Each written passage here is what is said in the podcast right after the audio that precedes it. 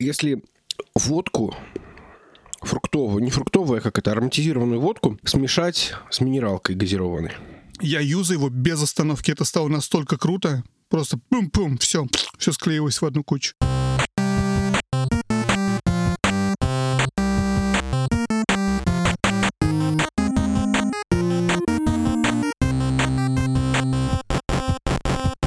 Всем привет, это Вадим и Женя и 60-й выпуск подкаста про игры.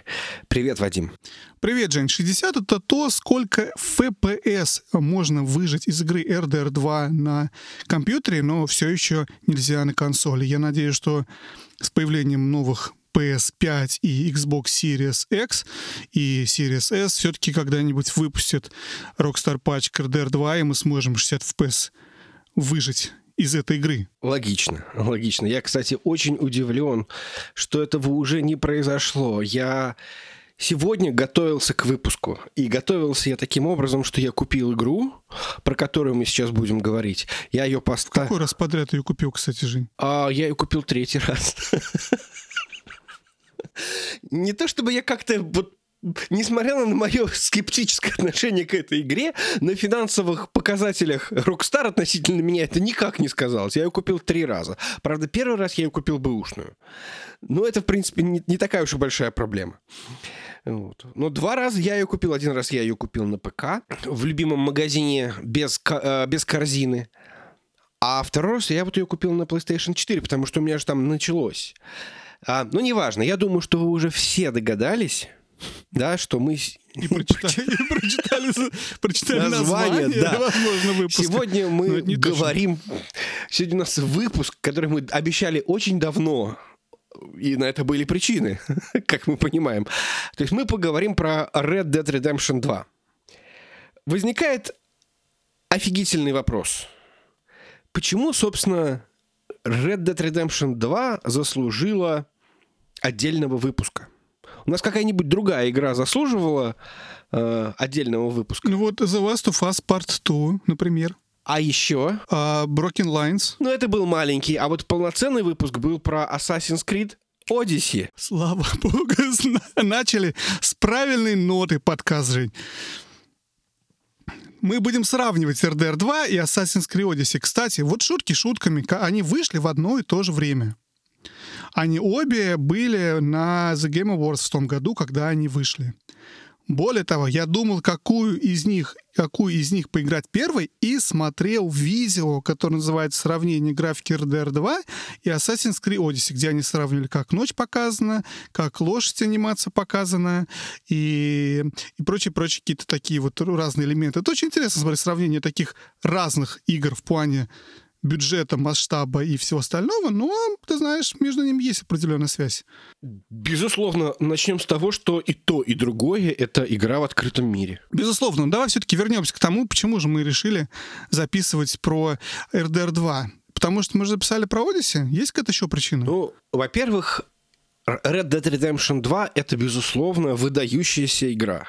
Несмотря, опять же, на все мои выкрутасы относительно нее. Сразу, за, Жень сразу как бы свою позицию обозначил. Ну, не то чтобы... Я здесь буду бякой. Ну, так, давай, продолжай. Не, продолжай. Да, я, я буду немножко адвокатом дьявола, но не совсем. В принципе, мне не то чтобы есть что-то плохое сказать про эту игру. Это прекрасная игра. Но... Э, дело не в этом. Это игра, которая, например, самая дорогая игра в истории. Я так понимаю, там один из самых больших миров.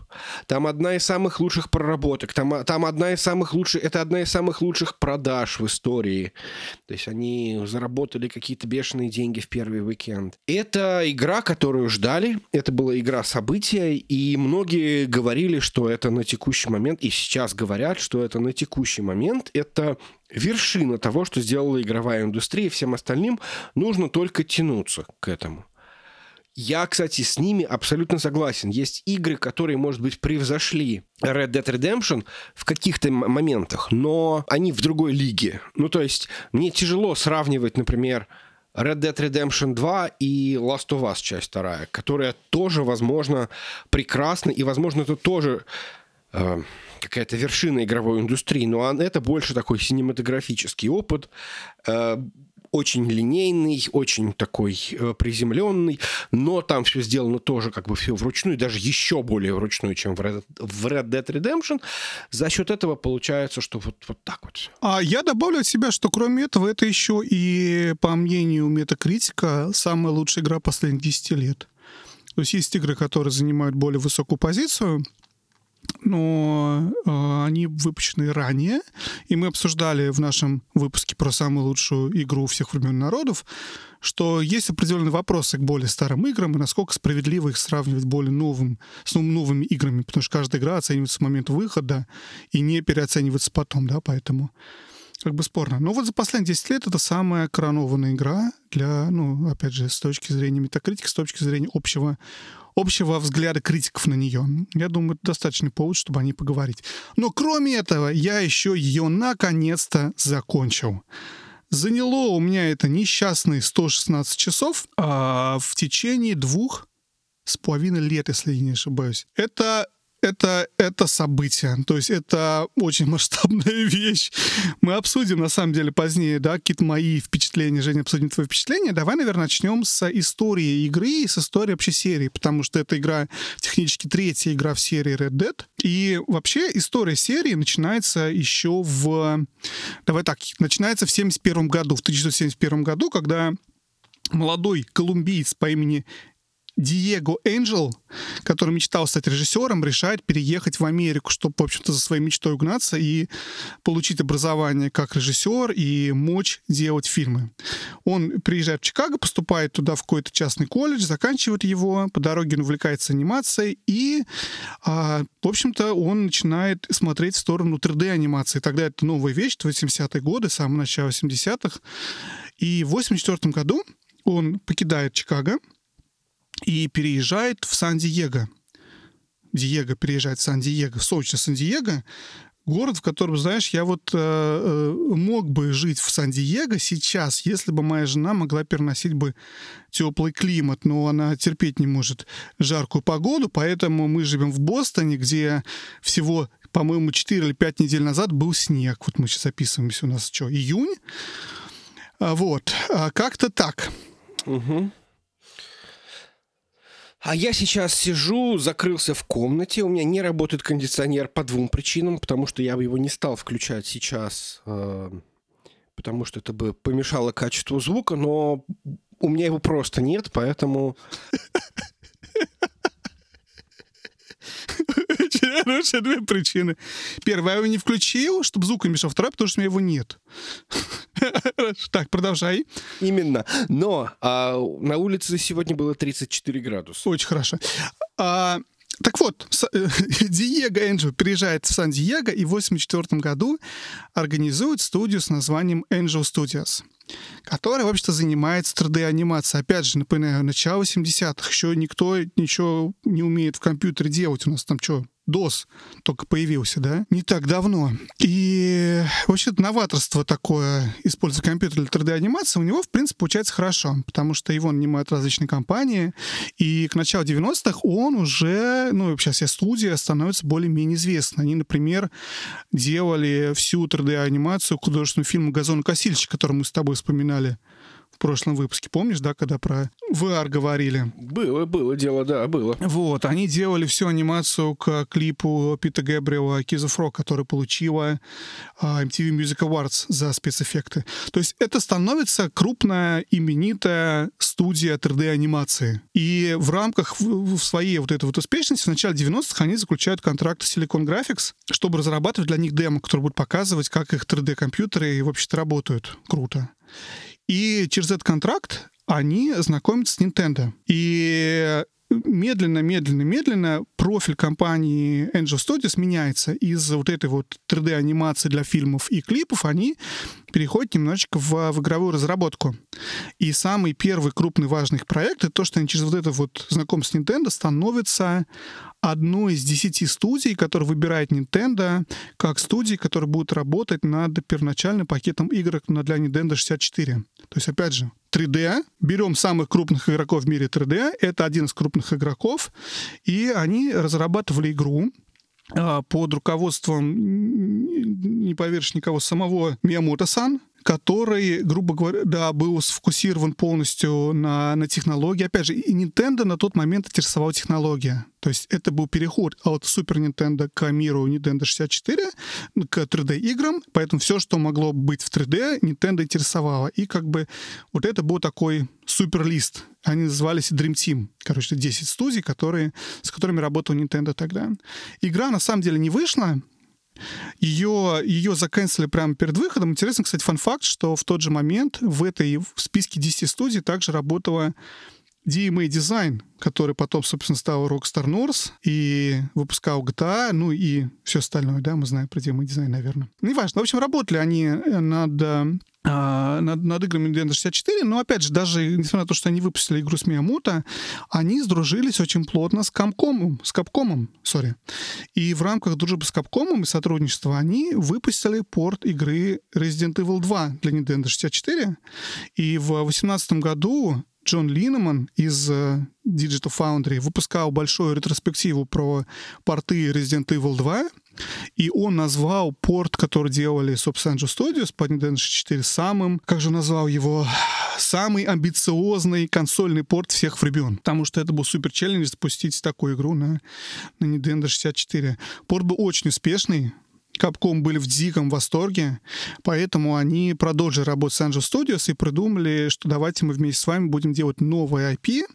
И новый IP был назывался Red Dead Revolver собственно, первая игра из серии Red Dead. А Red Dead Revolver должен был стать таким, знаешь, как это, spiritual successor.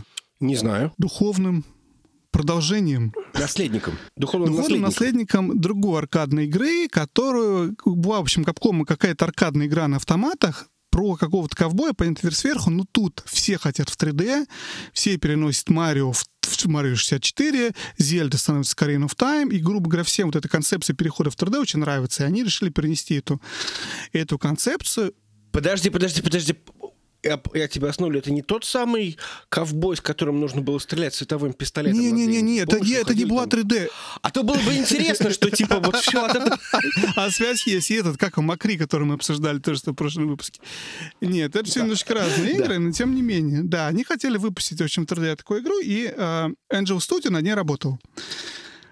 Так, тут мы ставим на паузу рассказ и переносимся в другое место и в другое время. В 1950-е годы Нью-Йорк, недалеко от тебя, Жень, ага. а, двое 12-летних подростков, лучших друзей, сбегают от родителей и садятся на поезд, едущий в Манхэттен. Они жили в Квинсе, они решили поехать в Манхэттен посмотреть город. Один из этих друзей потом становится а, президентом США. Это был мистер Дональд Трамп. Ого, ничего себе. А второй его дружбан, Питер Брандт, в общем, один из лучших друзей его детства, стал владельцем крупного издания под названием Brand Publications. И, как в общем случае с, с Трампом, который всех своих деток пристроил на различные позиции у себя в бизнесе, а Питер Брандт пристроил, у него тоже 9 детей было, дофига.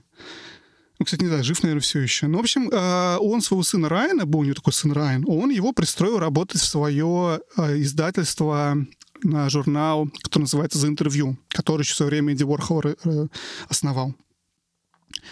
Райан работал, значит, у папы в этом журнале работал, работал, а потом решил, что, в общем-то, это все хорошо, но бумага умирает, мир за компьютерами, и нужно что-то делать новое. И он берет денежку, я не знаю, там, ну, папа или где. Ну, в общем, это... В тумбочке. Где-то берет первоначальный капитал полтора миллиона долларов и организует компанию, которая называется Take-Two Interactive.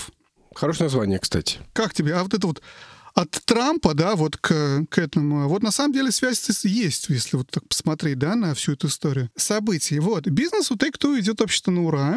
А, и большая часть благодаря бюджетам, которые они вкладывают в игры. Потому что, в отличие от, пожалуйста, маленьких... Вот мы обсуждали с тобой Джеффа Минтера, да, тех же времен, который там один что-то сидел себе писал, Тут миллионные бюджеты, ну или там многотысячные бюджеты.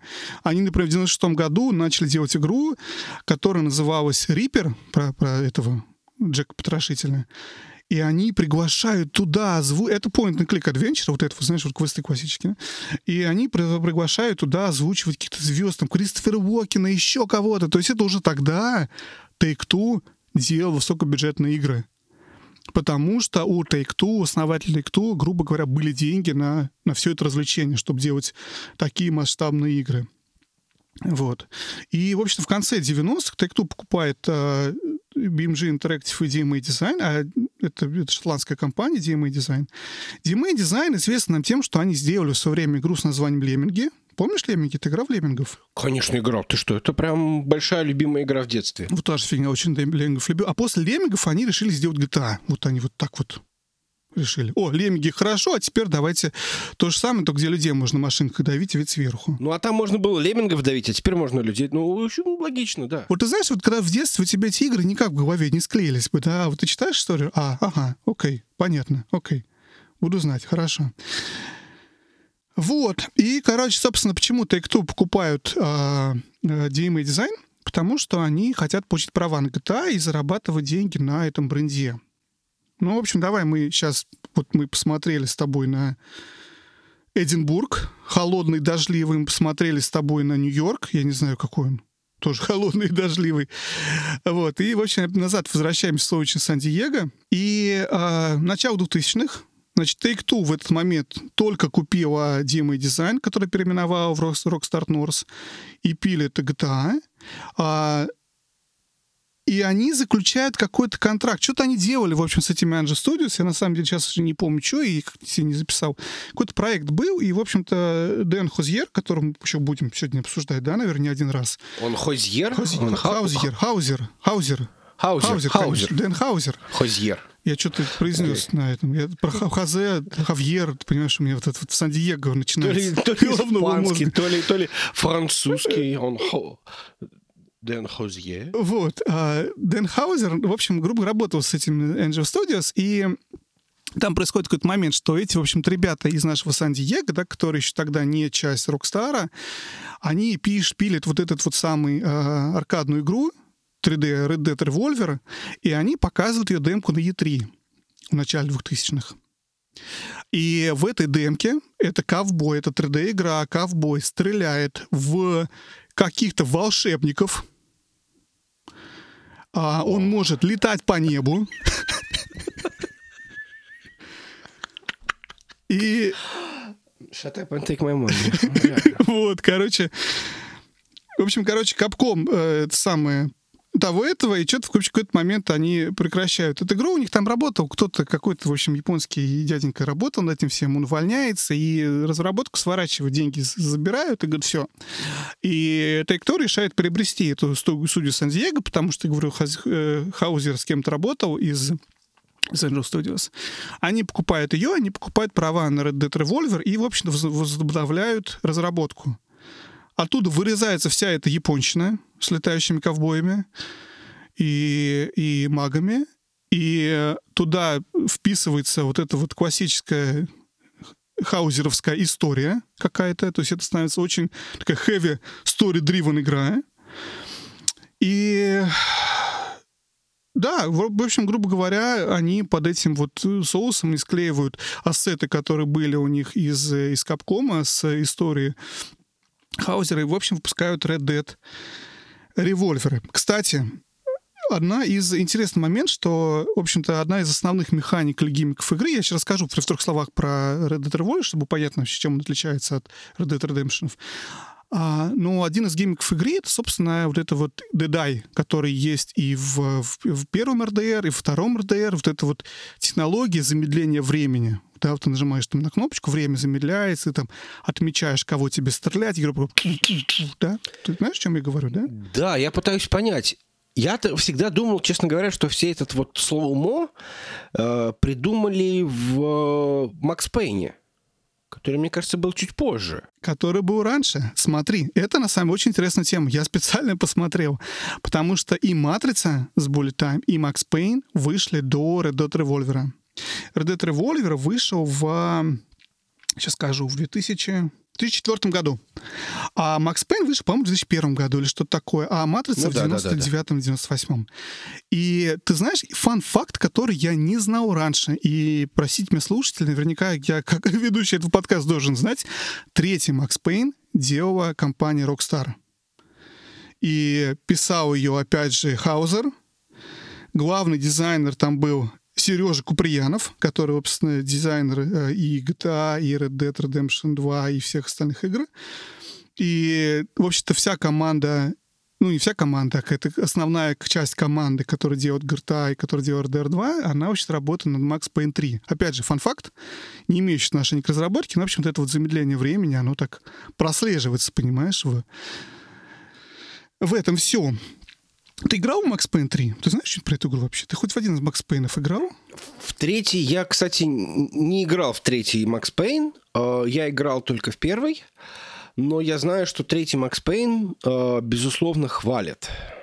Ну, я не знаю как, но, по крайней мере, DTF очень любила приводить его в пример, когда говорили про каких-то, причем даже, по-моему, не только DTF конкретно, а приводил в пример э, Алексей Луцай, когда работал на DTF, это у него была просто вот любимый пример, который приводит он там, когда говорит про механику стрельбы, например, или там про какой-нибудь там pacing в игре. Он почему-то приводил третий Макс Пейн. Я уже прям думал, что надо поиграть в это дело, потому что, видимо, не такая простая игра, что-то в ней есть такое. Да, я знал, что это GTA, в смысле, что это, что это Rockstar. Класс. Я не знал, к сожалению. Так вот, возвращаясь к Red Dead Warfare, в общем-то, главного игрока, о, главного героя героя игры зовут Ред, который механика Dead Eye, то есть это как бы, наверное, объясняет нам, почему Red Dead Revolver название. Я хотел тебя спросить, почему он так называется все. Э, вот, но опять же, я, честно говоря, не читал, это просто моя догадка, потому что зовут его Ред, а главная механика Dead Eye, э, наверное, так. А, игру, игра в тот момент, на самом деле, получила... Это, это эксклюзив, да, она вышла на PS2 и консоль эксклюзив на PS2 и Xbox того времени. Она получила 73-74 на метакритике, соответственно, по консолям. И тогда игру в целом хвалили. Хвалили в нее историю, хвалили в ней э, интересность, ну, как относительно хранили средний рейтинг, да, то есть 70. А, тем не менее, получил относительно хорошие отзывы, плюс-минус. Современный ревью этой игры, я посмотрел несколько ревью прошлогодних и, ну, или таких последних лет, говорят, что, конечно, это супер плоская игра в плане, и даже в плане персонажей. То есть это очень стереотипный герой вестернов, то есть спагетти вестернов. И там нет никакой глубины даже близко. А, игра поделена на несколько миссий, но там есть у тебя центральный хаб, город, который ты можешь, грубо говоря, свободно исследовать. Это такое, знаешь, зачатки, зачатки открытого мира. И... Зачатки. Зачатки? Зачатки. Зачатки. Зачатки открытого мира. И вот эта идея с открытым маленьким миром, где ты можешь исследовать, она, в общем-то, понравилась игрокам. Но я понимаю, что это, это общее, да, популярность в те годы была того, что а почему бы нам не делать большие миры. И уже в следующем году после, после Red Dead Revolver выходит э, выходит игра от компании Neversoft, которые, которые делали Тони Хоука и что-то еще они делали, я не помню, Guitar Hero они делали, что-то такое. Они выпускают игру с названием Gun, не знаю, слышишь ты про нее или нет, которая, грубо говоря, берет эту тоже эту концепцию, в общем-то, вестерна и кладет ее в открытый мир. Она чуть более популярна, ее хвалят, и я не знаю, связано это или нет, но, грубо говоря, решает Rockstar, ага, все-таки надо делать вестерн, надо делать open world, и они решают сделать ход конем, и они решают выпустить игру вестерн, масштаба которого еще не было на тот момент. Они выпускают одну из самых дорогих игр того времени. А разработка первой Red Dead Redemption заняла 5 лет, меньше, чем второй, но тоже дофига. Игру делал 800 человек. То есть это, конечно, далеко уже не вот эта вот одна Angel Studios из, э, из угу, Сан-Диего, да, которую, да, кстати, да. переименовали в, в Rockstar Сан-Диего, да, в момент покупки. Это другие студии Take, Take-Two под брендом Rockstar. И эта игра, ну, в принципе, это то же самое по масштабам и по стоимости, по количеству э, разработчиков. Чуть больше разработчиков работает в GTA 4, но это как GTA 4. Вот они вот примерно идут с одинаковым бюджетом, и таких игр на тот момент было три. Там очень, очень мало. Я смотрел, там, по-моему, Final Fantasy какая-то была. Что-то хоть как-то по масштабам приближишь. Даже не знаю, какая, не обратил внимания. Но, в общем-то, это очень дорогая, дорогая была игра. И во время игры, в общем, разработка игры сопровождалась энным количеством скандалов которые преследовали Rockstar и до, и после. Это в основном все связано с кранчем. Все связано с... э, Мы обсуждали с тобой Crunch Rockstar, и мы сегодня выкоснемся к разработке RDR 2. Это жалобы были ряда разработчиков, что, в общем, приходится работать там по 100 часов. И, кроме того, много всплыло, когда в 2000 16 по-моему, году был судебный иск от бывшего президента Rockstar North. Это, в общем, Rockstar North — это как раз Эдинбург, это, это Шотландия, это то, кто делал GTA, да? То есть там у них их бывший президент Лесли Бенсис, он, в общем-то, подал в суд на Rockstar, что якобы его выдавили, и пока там разбирался суд, очень много всплыло про вот эти все кранчи, и какая-то была, была большая проблема, и что ему писал а, Хаузер про то, что Хаузер, который второй, который, подожди, первый Дэн писатель, а второй Сэм. Вот, короче, писал про то, что, а, в общем-то, ну, ну нужно там рука руководства, потому что через несколько development hell прошла игра, ничего у них не получается. И, в принципе, ты знаешь, это понятно, потому что когда у тебя проект такого масштаба на, на 100 миллионов, на там почти тысячу человек, это, это просто тяжело все согласовать. И я понимаю, что, возможно, Rockstar взяли игру, которую не могли до конца проглотить. Например, эту историю с, с киберпанком только Rockstar чуть больше повезло, они смогли выкрутиться из этого всего. Тоже, кстати, очень дорогая игра. Безусловно, тоже дорогая игра, и, по-моему, ну, она не обходит RDR 2, но обходит RDR 1 в плане стоимости общей разработки, раз мы... Ну, RDR 2 никто не обходит. Это так и есть. Вот, к счастью, несмотря на все эти сложности, стоимости и прочее-прочее, для Rockstar все это купилось довольно хорошо. Они... Э, игра вышла в 2010 году. Это все еще эксклюзив для консоли. Xbox 360 и PS3. И в отличие от первого Red Dead Revolver, Red Dead Redemption 1 получил 95 на метакритике. Всеобщее обожание. Э, ревью восхваляет очень сложную историю, глубокие персонажи. Много ревью пишет про то, что это вот открытый мир, заполненный, заполненный вот этими маленькими событиями везде, куда-то не... То есть он не кажется пустым, куда то не поедешь, у тебя что-то где-то там происходит. И ты знаешь, вот как бы, если ты играл в другие Rockstar современные, это последних 10 лет, да, это, это тебя не удивляет. Это, в принципе, вписывается в концепцию игры Rockstar. У тебя есть эта сквозная миссия какая-то или несколько миссий, и у тебя есть открытый мир, который, в принципе, не пустой, который весь заполнен маленькими-маленькими-маленькими событиями, да, что GTA, что, что Red Dead, что первый, что Red Dead 2, у них, в принципе, все в этот паттерн попадают, да. В общем-то, это все очень-очень хвалит. И как и GTA, многие критики пишут о том, что в игре очень много хорошего юмора. Игра высмеивает на самом деле во многом, опять же, как GTA, вот эту американскую мечту, а, но при этом она там поднимает очень много вопросов, связанных там с расизмом, с иммиграцией, с правительством, с роли человека. То есть много каких-то вопросов, таких чуть более глубоких, они как бы в игре в шутку немножечко подаются. Но подаются, они там есть, да, то есть не, не Call of Duty, грубо говоря. А на тот момент критики говорят, что вот это полная кульминация успехов Rockstar, что это самая лучшая игра, что понятно, что на тот момент блокбастеров такого уровня не было. Это действительно вот такая вот, вот такой взрыв в игровой индустрии, игра такого масштаба. Я в RDR 1 не играл, более того, я эту игру совершенно пропустил вот когда она в 2010 году выходила, мне было, видимо, совершенно не до игр, наверное, я не знаю. То есть я как-то, ну, вышла. То есть у меня, слушай, это был момент, когда я зачем-то играл на ПК. Я вспомнил. Да, окей, подожди. А Heavy Rain, а вот это все, я не понимаю. PlayStation, я играл в Heavy Rain, но почему-то я а пропустил. Почему? Ну, это была последняя игра, которая на PS3 Heavy Rain. Окей, okay, окей. Okay. Я, я потерял свою плойку, и после этого я не играл. И, видимо, она вышла после того, как я потерял плойку. И я не следил за ее разработкой. А ты как, помнишь, когда она выходила, RDR 1? Нет, нет, нет, нет, конечно. Нет, я не помню. Но я тогда и в GTA даже потерялся.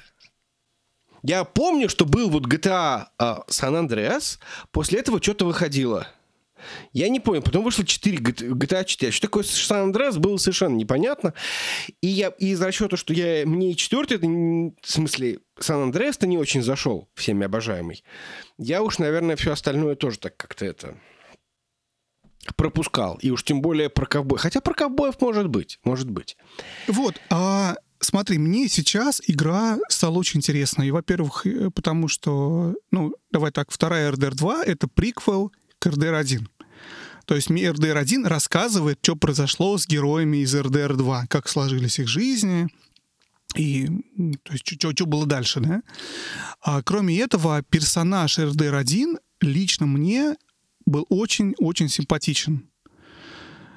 И и мы, не, вот, знаешь, надо было сказать в самом начале, я не подумал сказать об этом в начале. Мы, наверное, пишем заметку, что мы постараемся сделать рассказ про DRDR 2 максимально спойлер-фри. Вот, ну, короче, я постараюсь рассказывать так, чтобы все это было очень... Чтобы тем, кто не играл, собирается играть, было интересно это слушать и, и не испортить никому впечатление. Нет, ну это, наверное, то, что написано на коробке, то, что написано в синопсисе, это вообще не спойлер, да? Ну, мы все знаем, что... Ну, да-да-да, я просто подумал, что я не предупредил, и, возможно, кто-то не будет слушать наш выпуск, запусть, скажешь, ой, они сейчас тут обсуждают, ну, напишем просто, видимо, в заметках, что спойлер-фри, и, и чтобы люди не боялись слушать. Ну, неважно, спойлер-фри.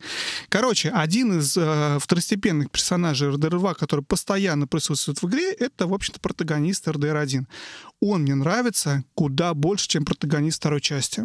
Мне интересно за него, э, ну, смотри, мне интересно было бы за него играть. Мне интересно смотреть, э, как сложится его судьба, мне интересно играть персонажа по каким-то рядам. Он более такой моральный, он family man, он э, защищает семью. У него есть другой, но при этом он там своими, разумеется, какими-то заскоками. Джон Марстон. Да. Вот, а более того, игру пересдали, ну не пересдали, ее на самом деле Microsoft поправила, то, что она на Xbox One X, уже даже не себя, One X уже работала в 4К, они там ее улучшили в рамках образца совместимости, вообще-то стоит ее попробовать. Ну и, наконец, давай мы переходим к нашему главному блюду, RDR 2. Ну, ты уже сказал, да, что это самая дорогая игра в истории. Самая дорогая. И самая прям вот... Вообще, на самом деле, да, я немножко вступлю. У меня вот главное, что описывает э, для меня RDR 2, это вот, знаешь, такое русское дорого-богато. Вот оно вот, вот куда ни ткни, везде дорого и богато.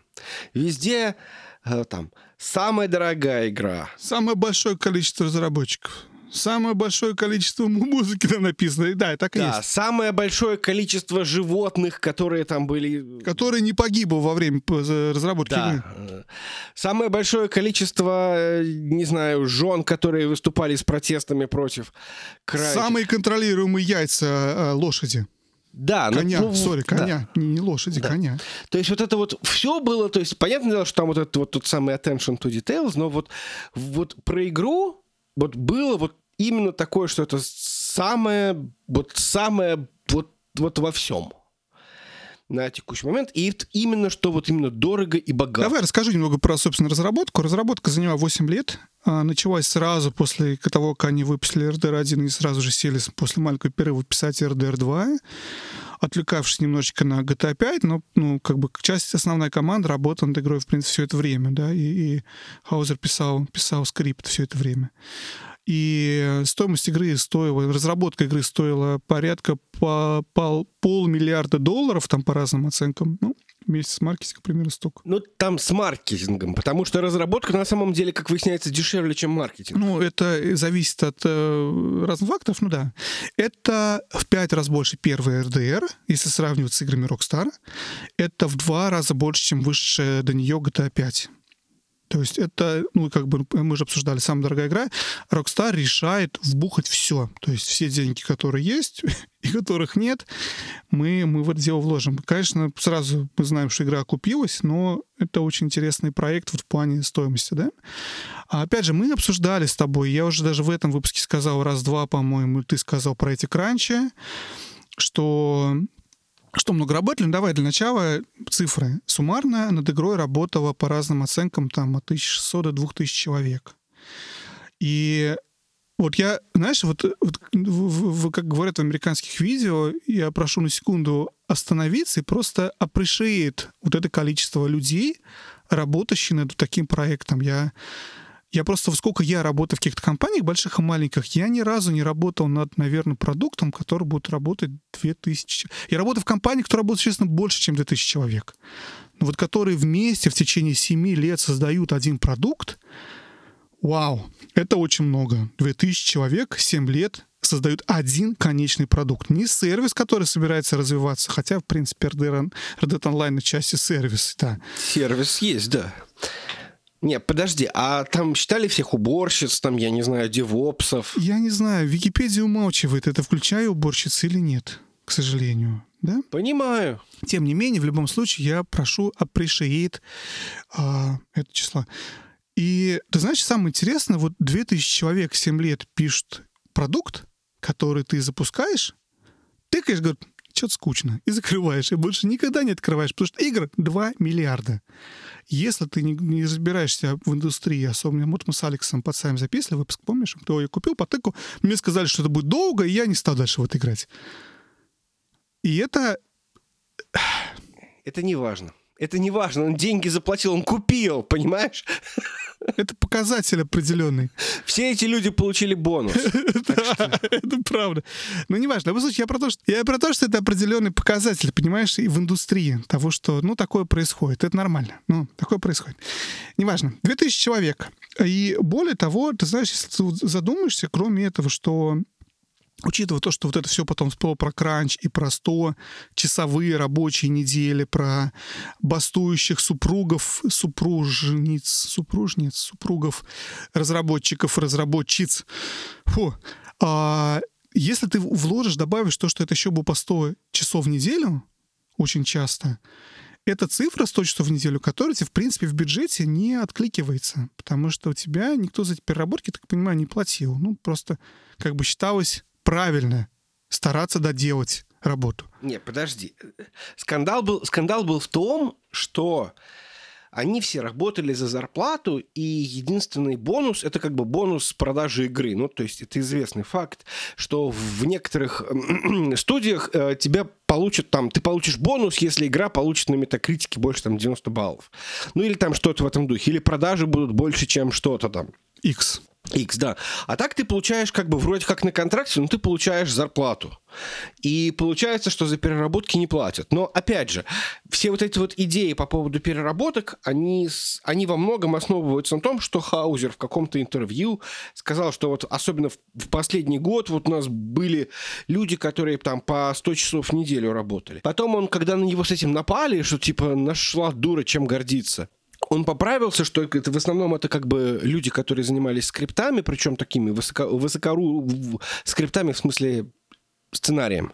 Сценаристы, и это происходило уже в, в конце. Э, в конце, и это были очень высоко, как бы высокого уровня люди, и это было всего три недели. Ну, опять же, ты Шрайер, нельзя сделать выпуск, не сказав про Шрайера, тем более слово кранч прозвучало, рядом должен быть Шрайер, да? Да, конечно. Шрайер очень много этот вопрос следовал, расследовал, он с ними, он ездил к ним в студию, он общался с ними во всяких интервью, потому что они для него делали подробный разбор. И он, на самом деле, в одном из выпусков подкаста, э, тогда это был еще сплитскрин, рассказывал подробно про то, какая это была, в общем, клоунада как там, в общем, все это, все это ему показывалось, и как каких-то людей проводили менеджеров, которые Шрайеру докладывали о том, что никто у нас не перерабатывает. Вообще это было очень все глупо э, натянуто. Выглядело. И, ну, при этом он общался с людьми, которые были нормально настоящие разработчики, ну, потому что, как бы, вся, весь, вся соль Шрайера, что он знает, знает людей. А, вот. И э, то, что, да, это то, что нет, все работали, нет, не только сценаристы, все работали по 100 часов, и, собственно, вот это все война и, и бас, бастование и, и прочее, прочее, все это связано с тем, что люди работали долго. Но, опять же, это не секрет. Можно сколько угодно это как-то пытаться скрыть, индустрия работает так. Все работали так. Я к чему говорю, что просто, что это, скорее всего, в бюджетах, не знаю, насколько это учитывается или нет, скорее всего, нет, большей частью. То есть, да, какие-то бонусы учитываются на то, что разработка была в два раза больше ты в неделю работать, чем должен был. Но это не значит, что цена разработки в два раза больше была бы, да, но как, она как бы не, не до конца представлена. Вот что я хочу сказать. Давай вернусь к цифрам. А, ты сказал про, про сценаристов, да? Сценарий игры занял 2000 страниц. А, Хаузер даже рассказывал, сколько-то там займет футов, если это все распечатать и поставить такая длинная получилась башенка довольно. Лев Толстой с его «Войной и миром» такой, да, фигня, ну ладно, окей. Да. Они запись, запись только голосов, то есть они записывали, когда актеров, у них-то за него 2200 дней, пишет Википедия, не переводя это в года. В записи, опять же, что понять масштаб? В записи голосов э, игры участвовало 1200 актеров.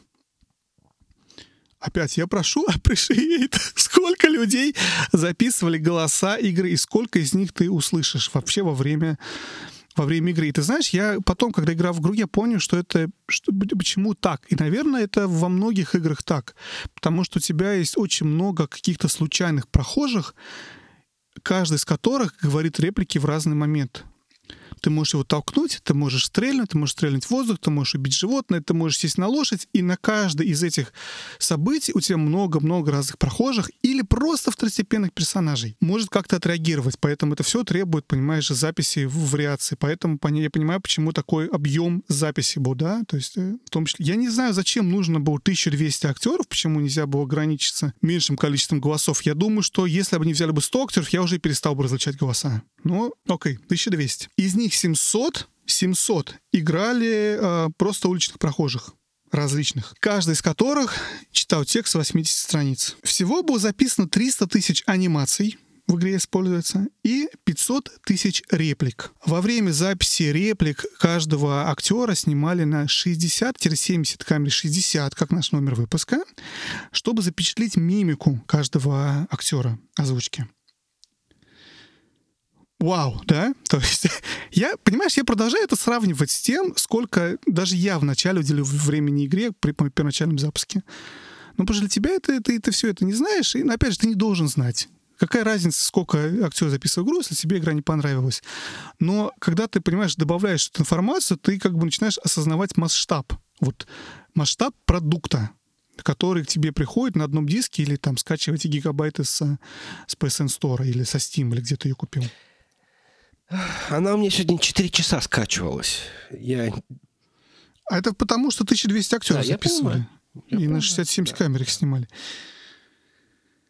А, я, давай, я, не, я упущу весь вопрос техническую часть, потому что там да, это, это может тоже отдельную выпуск записать, как они там движок свой подтачили, чтобы все это хорошо работало. Игра действительно выглядит очень хорошо на современных консолях.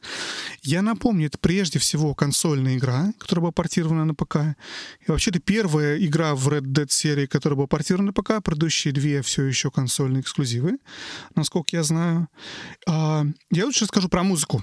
Давай про музыку. И Смотри, для игры, во-первых, я узнал, что главный режиссер музыкальной части игры, его зовут Иван Павлович. Павлович. Павлович. Иван, Павлович, конечно, Павлович. Я бы Иван Павлович. Иван Павлович э, сказал, что для игры было написано 60 часов музыки, и в игру вошло 192 трека. И он сказал, что, в принципе, они рассчитывают, что средний игрок услышит примерно одну треть музыки из игры, Подожди, подожди, средний игрок это который поиграл 10 часов и забил или что? Не, не, который прошел игру. Который прошел игру. То есть просто пройдя игру, ты услышишь примерно одну треть музыки, музыки в игре. Я так понимаю, чтобы услышать всю музыку в игре, тебе надо, видимо, пройти все сайд-миссии и сделать все, что можно, чтобы все это выслушать. А над, над э, музыкой игре работало 110 музыкантов. Хотя это число уже вообще не впечатляет. Ну, 110 музыкантов. Ну, это ничего в сравнении с актерами. Озвучки, программистами, уборщицами и всеми остальными людьми. Ну, мы знаем, да, что игра на самом деле вышла, мягко говоря, успешно. То есть это все опять же окупилось с той с экономической, по крайней мере, точки зрения. Я не знаю, сколько это окупилось с точки зрения вложенного здоровья всем людям, которые работали над игрой, но, грубо говоря, по крайней мере, это одна из самых успешных игр ну, с точки зрения заработка в первый уикенд в истории. Википедия пишет, что это вторая игра. Да, потому что я совершенно точно помню факт, что GTA 5 заработала миллион в первый уикенд. Совершенно верно. GTA 5 действительно заработала больше. Э, в смысле миллиард? Миллиард, да, да миллиард. Миллиард, миллиард а Red Dead Redemption 2 заработать 708, 725 миллионов. То есть, по крайней мере, сразу купив свою разработку в первые два дня. В любом случае, критики в восторге. 97 баллов на метакритике. Самая лучшая игра за последние 10 лет, как я уже сказал. И на радостях Дэн Хузьер... Хаус... Же Хузьер, говорю. Дэн Хаус покидает компанию. В общем, через, через два года после выхода RDR 2. Кроме того, RDR 2 еще протащил с собой Red Dead Redemption Online, и один из российских критиков, как его зовут, напомни мне, российский, российский ютубер, который, которого все не любят. Айтипедия. Ну нет, ну Жень, ну, которого все не любят. Логвинов. Логвинов, точно. О, Логвинов. Логвинов очень обиделся, что ему не дали. Это очень смешно. Я... Мне стало интересно в какой-то момент посмотреть, что Логвинов думает, потому что он... Да, интересно смотреть, что Логвинов думает. Я люблю такое, знаешь, покопать. Обмазаться. Простите. Вот, и Red...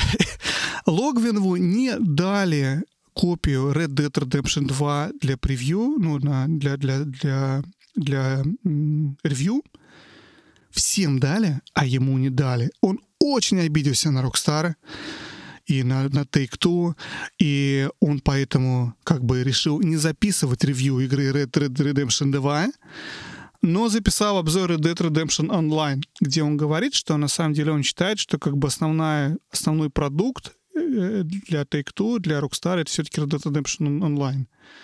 И как бы Red Dead Redemption 2 это так. Я не знаю, правда это или нет, честно говоря. Просто смотря на масштаб того, сколько было вложено в сценарий и какие оценки получила игра именно за сценарий, именно за вот эту составляющую синглплеерную, мне трудно согласиться с Логвином, что нет, все ради Red Redemption Online, а RD 2 это так, как, как Call of Duty, знаешь, такой синглплеер. Нет. Ну, может быть, я, опять же, недостаточно хорошо его слушал и не понял его месседж. Тут Понимаешь, сложный вопрос. У Rockstar, безусловно, есть сейчас стратегия, чтобы у игры всегда был длинный хвост, что называется. Чтобы у продаж игры был всегда длинный хвост. То есть, да, мы собрали в первый уикенд 725 там, э, или там сколько, 750 э, миллионов долларов но мы эти будем продолжать добирать там до миллиарда, там, до двух миллиардов, до 25 миллиардов, не знаю до чего. Мы будем добирать остальными сервисами, мы будем, будем это делать уже позже. То есть, и этот э, доход, когда мы знаем, что у нас есть какой-нибудь Red Dead Online, или как он там называется, GTA Online, и мы знаем, что это зарабатывает нам деньги, каждый месяц нам приносит там, условно говоря, свои 50 миллионов. И нам это гораздо удобнее, потому что мы можем прогнозировать, мы знаем, что нам каждый месяц приходит 50 миллионов, и нам этого вполне хватает. Это гораздо лучше и гораздо удобнее с точки зрения бизнеса. Но это так, это просто отвлекаемся от основной идеи, даем тебе немножечко передохнуть во время твоего эм, монолога, скажем так. Фиксим с Логвиновым. На самом деле, да, я понимаю, что Red Dead Online действительно одно из будущих. Логвинов говорит в своем ревью, что иди концепция того, что как бы Rockstar двигается в сторону мультиплеер игр вообще, в принципе, что чтобы игры, которые у них выходят, это, может быть, будем делать отдельный выпуск про Rockstar, я не знаю, уже будем или не будем после такого... Нет, тоже, наверное, не будем. Экскурса, экскурса в историю. Что тут, что тут мы нет. Вот, не и, ну, собственно, о чем? Он говорит, что как бы Rockstar, скорее всего, движется вот в идею вот этих вот мультиплеер, а, мультиплеер, как правильно сказать, миссий.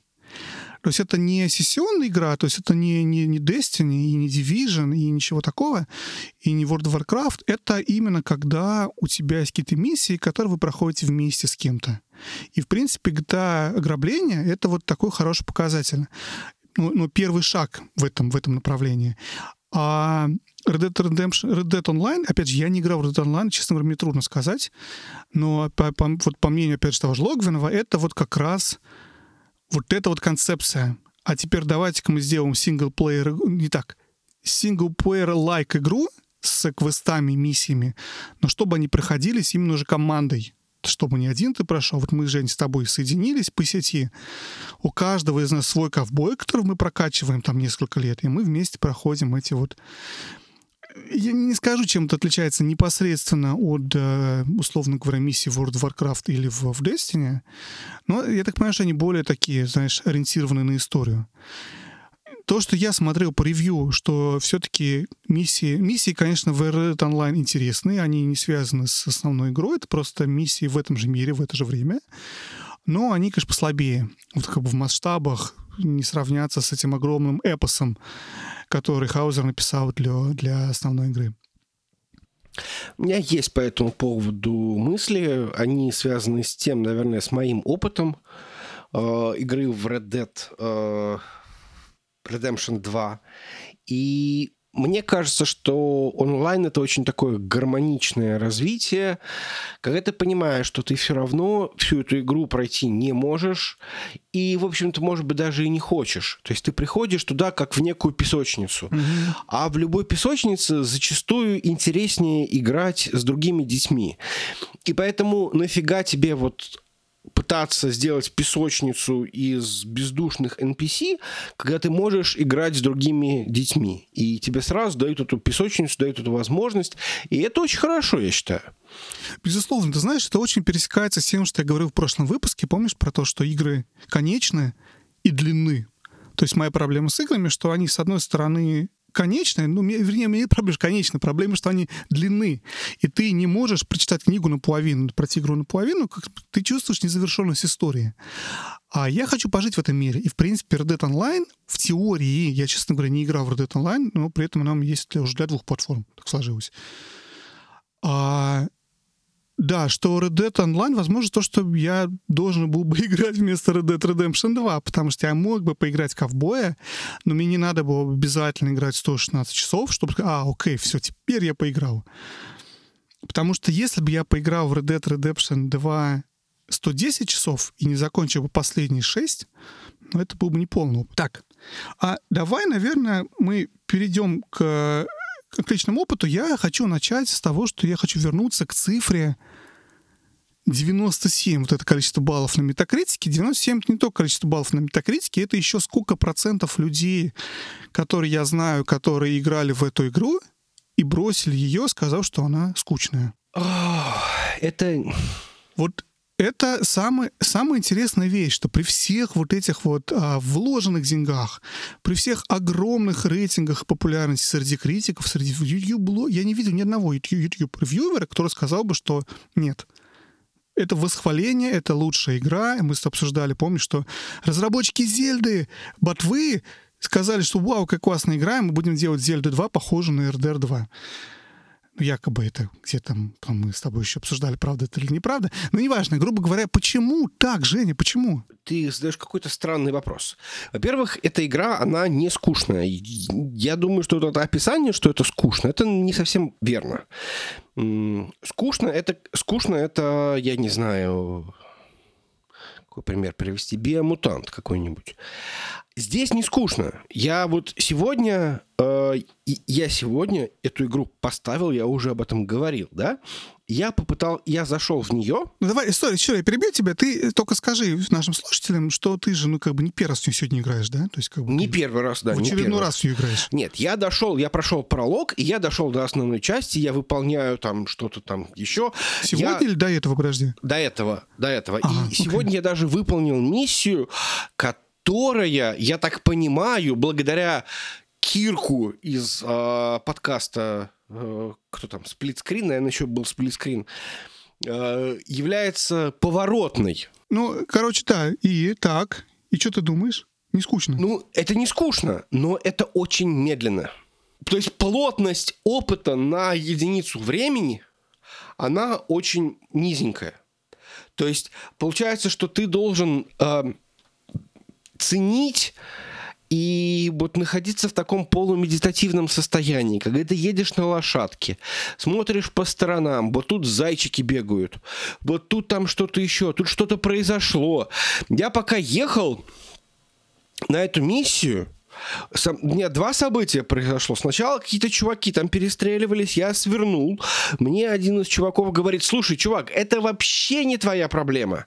Отвали отсюда я такой думаю, ну, наверное, может быть, действительно правда. У них там вот еще разбираться, кто у вас там прав, кто виноват. Валите друг друга, мое какое дело. Поехал дальше, а там дальше э, мост перекрыла банда, э, конкурирующая банда, скажем так. И пришлось их тоже всех убить, ну, потому что они мне не давали проехать. Хотя я пытался с ними договориться пытался с ними договориться, и вот это вот пришлось с них стрелять.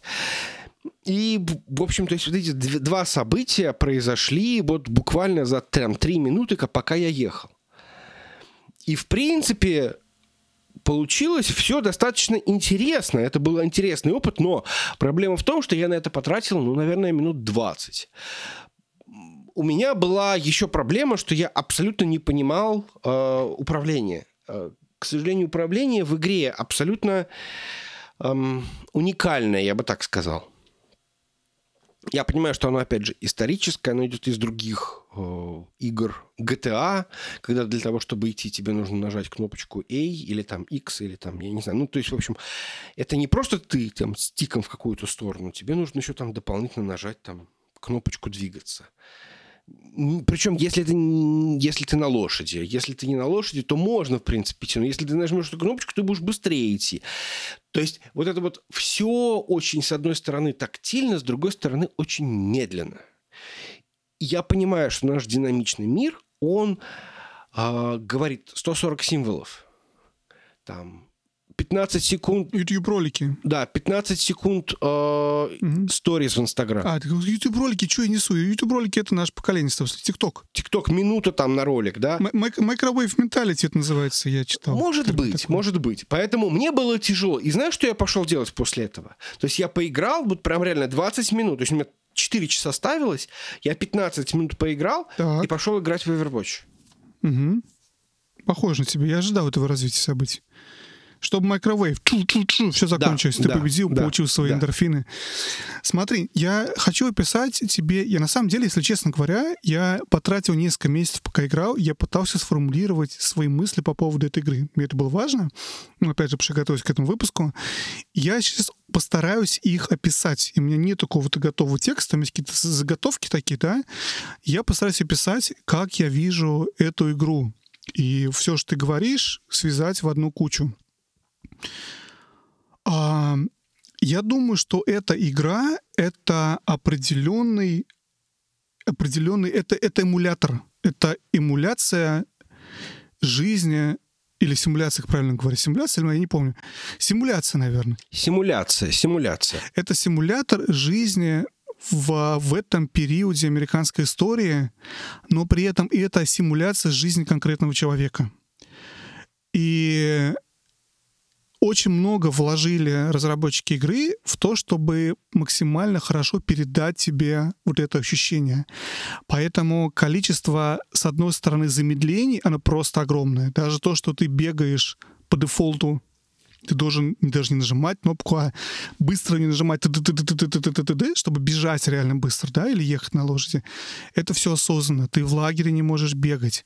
Тебе надо есть, тебе надо спать, тебе надо перезаряжать медленно оружие, тебе надо чистить лошадь. И а, действительно все сделано для того, чтобы ты погрузился в эту эпоху и почувствовал ее не в виде microwave mentality, что и ты фу, вколол себя 5 минут ковбойства и закончил, да, аж ты вот то, как оно скорее всего было бы, если бы ты был бы вот этим персонажем а, в, этом, в этом мире, в это время. И она, в принципе, довольно хорошо это переносит. И, собственно, это главный, главный минус игры, да, потому что современного игрока на это нету времени. Там, ну, не у, не у всех есть, у кого-то есть, у кого-то нет. Мы, я потом про это скажу отдельно, про минус игры, но сейчас главная концепция, что это, с одной стороны, симулятор жизни Артура Моргана, человека в это время, в, в этом месте, в таких-то, в, так, в таком-то... И это очень хорошая симуляция, опять же, вплоть до того, что у тебя у коня яйца поднимаются, если он мальчик. А если девочка, у нее нет яиц, это важно.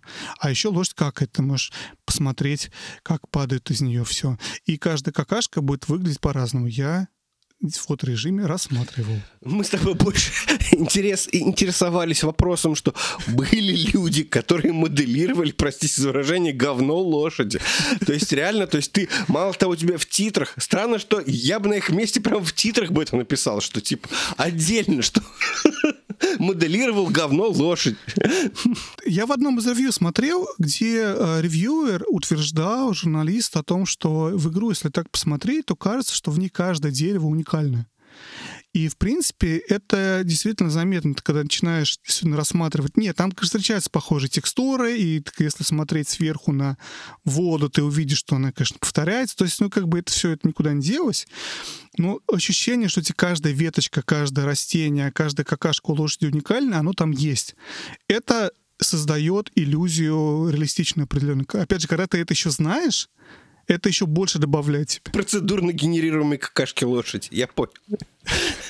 Нет, а я не думаю, что так. Ну, неважно, неважно. Может быть, кстати, неважно. Суть не в этом. В том, что, что это, это симуляция, симуляция вот этой жизни. Это главная часть. Синглплеер там это что-то уже заставляет тебя хотеть идти дальше, но это все-таки симуляция жизни. Поэтому все медленно, поэтому так много ты можешь заниматься охотой, ты можешь там улучшать все шмотки. Это совершенно не нужно. Игра совершенно никак тебя не заставляет заниматься охотой. Если в, в условном Ведьмаке, в РПГ ты это делаешь для того, чтобы выжить, Здесь ты можешь делать вообще ничего, тебе это не нужно. Это часть experience а. Ты хочешь быть Артуром Морганом, поэтому ты намазываешься средством, чтобы тебя олени не чувствовали, как ты воняешь, поэтому и идешь на ход. Поэтому ты приезжаешь в город, ты идешь в, в, в мотель, или как там называлось, я не помню, грубо говоря, в отель, и там снимаешь ванну где ты моешься или где там а, девушка приходит, тебя моет. И ты моешь одну ногу, одна кнопка, вторую ногу, руку. После этого ты чистый. Ты причес, причесываешься. Видишь, это, это симуляция жизни. Это очень важная часть этой игры на самом деле. Я думаю, что если играть в игру так, как ты играешь в обычного своего... Пытаюсь подумать, кого. Ведьмака, пусть даже Ведьмака, когда у тебя это более, более аркадная игра, да, ты пытаешься пройти от точки А в точку Б, но по дороге выполнять сайт-квесты, она в этот момент и рушится. Потому что игра хочет, чтобы ты играл в нее медленно. Начинаешь играть в нее быстро, тебе злит то, что она медленная. Ты бесишься из-за того, что она медленная. Что у тебя не происходит так быстро. Ты бесишься, что она длинная. Потому что, опять же, игра про другое, игра про то, что ты вот наслаждаешься. Знаешь, вот я, ты хороший пример сказал про, вот, про видео, про 140 символов. Вот если посмотреть старый художественный фильм, не скажу какой-то э, американский, например, советский «Музори здесь тихий». Вот сейчас смотреть его болезненно, потому что там две минуты показывают э, пейзаж. Плавающая камера снимает лес. Red Dead Redemption 2 пытается сделать то же самое отчасти, но вот в игровом мире. Ты остановись, насладись две минуты лесом. А ты говоришь, так, давай, время, время, время, время, время. Быстрее заканчиваем, заканчиваем. Я очень удивлен, когда я читал про Red Dead Redemption 2, что и вообще даже про Red Dead Redemption даже 1, что они очень много вдохновлялись, например, Курасавой. Вот просто парадокс. То есть эм, это вот э, тут там какая-то очень сложная связь, что на самом деле каким-то образом Курасава и самурайские вот эти все боевики, они в принципе как-то связаны с этими самурай, э, эти с спагетти вестернами, но они опять же пошли и они смотрели вот на эту вот созерцательность отчасти Курасавы. Забавно, что у меня лошадь, лошадь назову, зовут Сора. Я сейчас расскажу почему. Дело в том, что в другой игре, которая тоже очень сильно вдохновлялась Курасавой, это Ghost of Tsushima. Ты вначале выбираешь себе лошадь. Эта лошадь будет с тобой до конца э, до конца игры. То есть там лошадь не могут... Не, не спо... Я знаю спойлер из игры, но не буду рассказывать. Ну, в смысле, я не знаю, спойлер ли это из игры, но э, я в одном из обзоров слышал, что, или там просто отзывов, что у тебя лошадь могут убить в Red Dead Redemption ты можешь потерять mm-hmm. лошадь, тебя и могут убить. А, причем это, условно говоря, что-то там кто-то рассказывал, что у него произошло, что у него лошадь с поезд сбил. Ну, то есть так вот получилось. Не, ну может умереть, безусловно. Я носил всегда с собой ревайвер. Ты можешь ее, в принципе, спасти в течение нескольких минут. Да, может быть. Окей, ну, в общем, неважно. То есть кто-то говорил про про какую-то про какую-то симуляцию именно в игре, симуляцию ситуаций, генерацию вот этих событий, что кто-то там у него там э, поездом сбил лошадь, и он очень сильно разозлился, и после этого Это стало... грустно, да, если ревайвера нету, и ты не готов загружаться с сейва. Что некорректное поведение в такой игре. Ну, да. Возможно быть, да. Возможно. Я с одной лошадью, с двумя лошадями вот. прошел всю игру, наверное. Ну, опять же, может быть. То есть э, я лошадь назвал Сора в честь вот... Э, потому что я до этого, кстати, играл в Ghost of Tsushima. Вот такой вот парадокс. И поэтому, в принципе, эм, в этом есть что-то, да. То есть она такая действительно очень медитативная. Если ты можешь себе позволить, если тебе нужно это, вот если тебе вот конкретно в игре это нужно, если тебе в игре это нравится, она тебе очень хорошо должна зайти. И я в какой-то момент времени чувствовал, что мне прям вот этого очень не хватает. То есть э, я знаю, что там хорошая рыбалка, например. Нет, понимаешь, я не то чтобы готов ставить себе там фишинг-симулятор э, 2020. Я, я почти уверен, что он гораздо лучший симулятор рыбалки, нежели э, Red Dead Redemption. Но э, все же это как бы способ пойти и в каком-то казуальном режиме половить рыбку. То есть я ловил рыбу. Сейчас, по-моему, везде, в любой игре есть э, симулятор. Мы обсуждали, кстати, в одном выпуске с тобой про рыбалку в Альхале. Да, да, да. Один из штампов. Ну, тут действительно, видимо, хорошая рыбалка. То есть, или там, я не знаю, там покер, может быть. Я вот, честно говоря, сегодня вот э, там как получилось. Я прошел эту миссию, а дальше было совершенно непонятно, что делать. То есть, да, следующая миссия, нужно было ехать, ну, на совсем красную территорию. Плюс у меня есть там регион, в котором я должен денег. Ну, точнее, меня сильно хотят очень. Причем с меня хотят большое количество денег.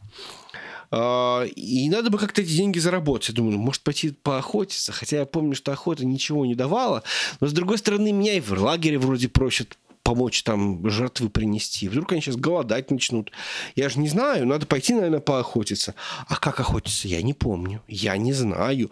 Честно, я забыл. То есть я забыл, а управление очень непонятное. И поэтому я такой э, в, в, этой, в, в этом фрустрированном состоянии я пошлялся по лагерю, сказал паузу и пошел играть в Overwatch. Потому что у меня attention span как у золотой рыбки. Вот, кстати, про attention span, раз ты тему слово ты сказал, волшебное два, вернее. Я смотрю в одном из ревью я одна из причин закончил игру, на самом деле, серьезно.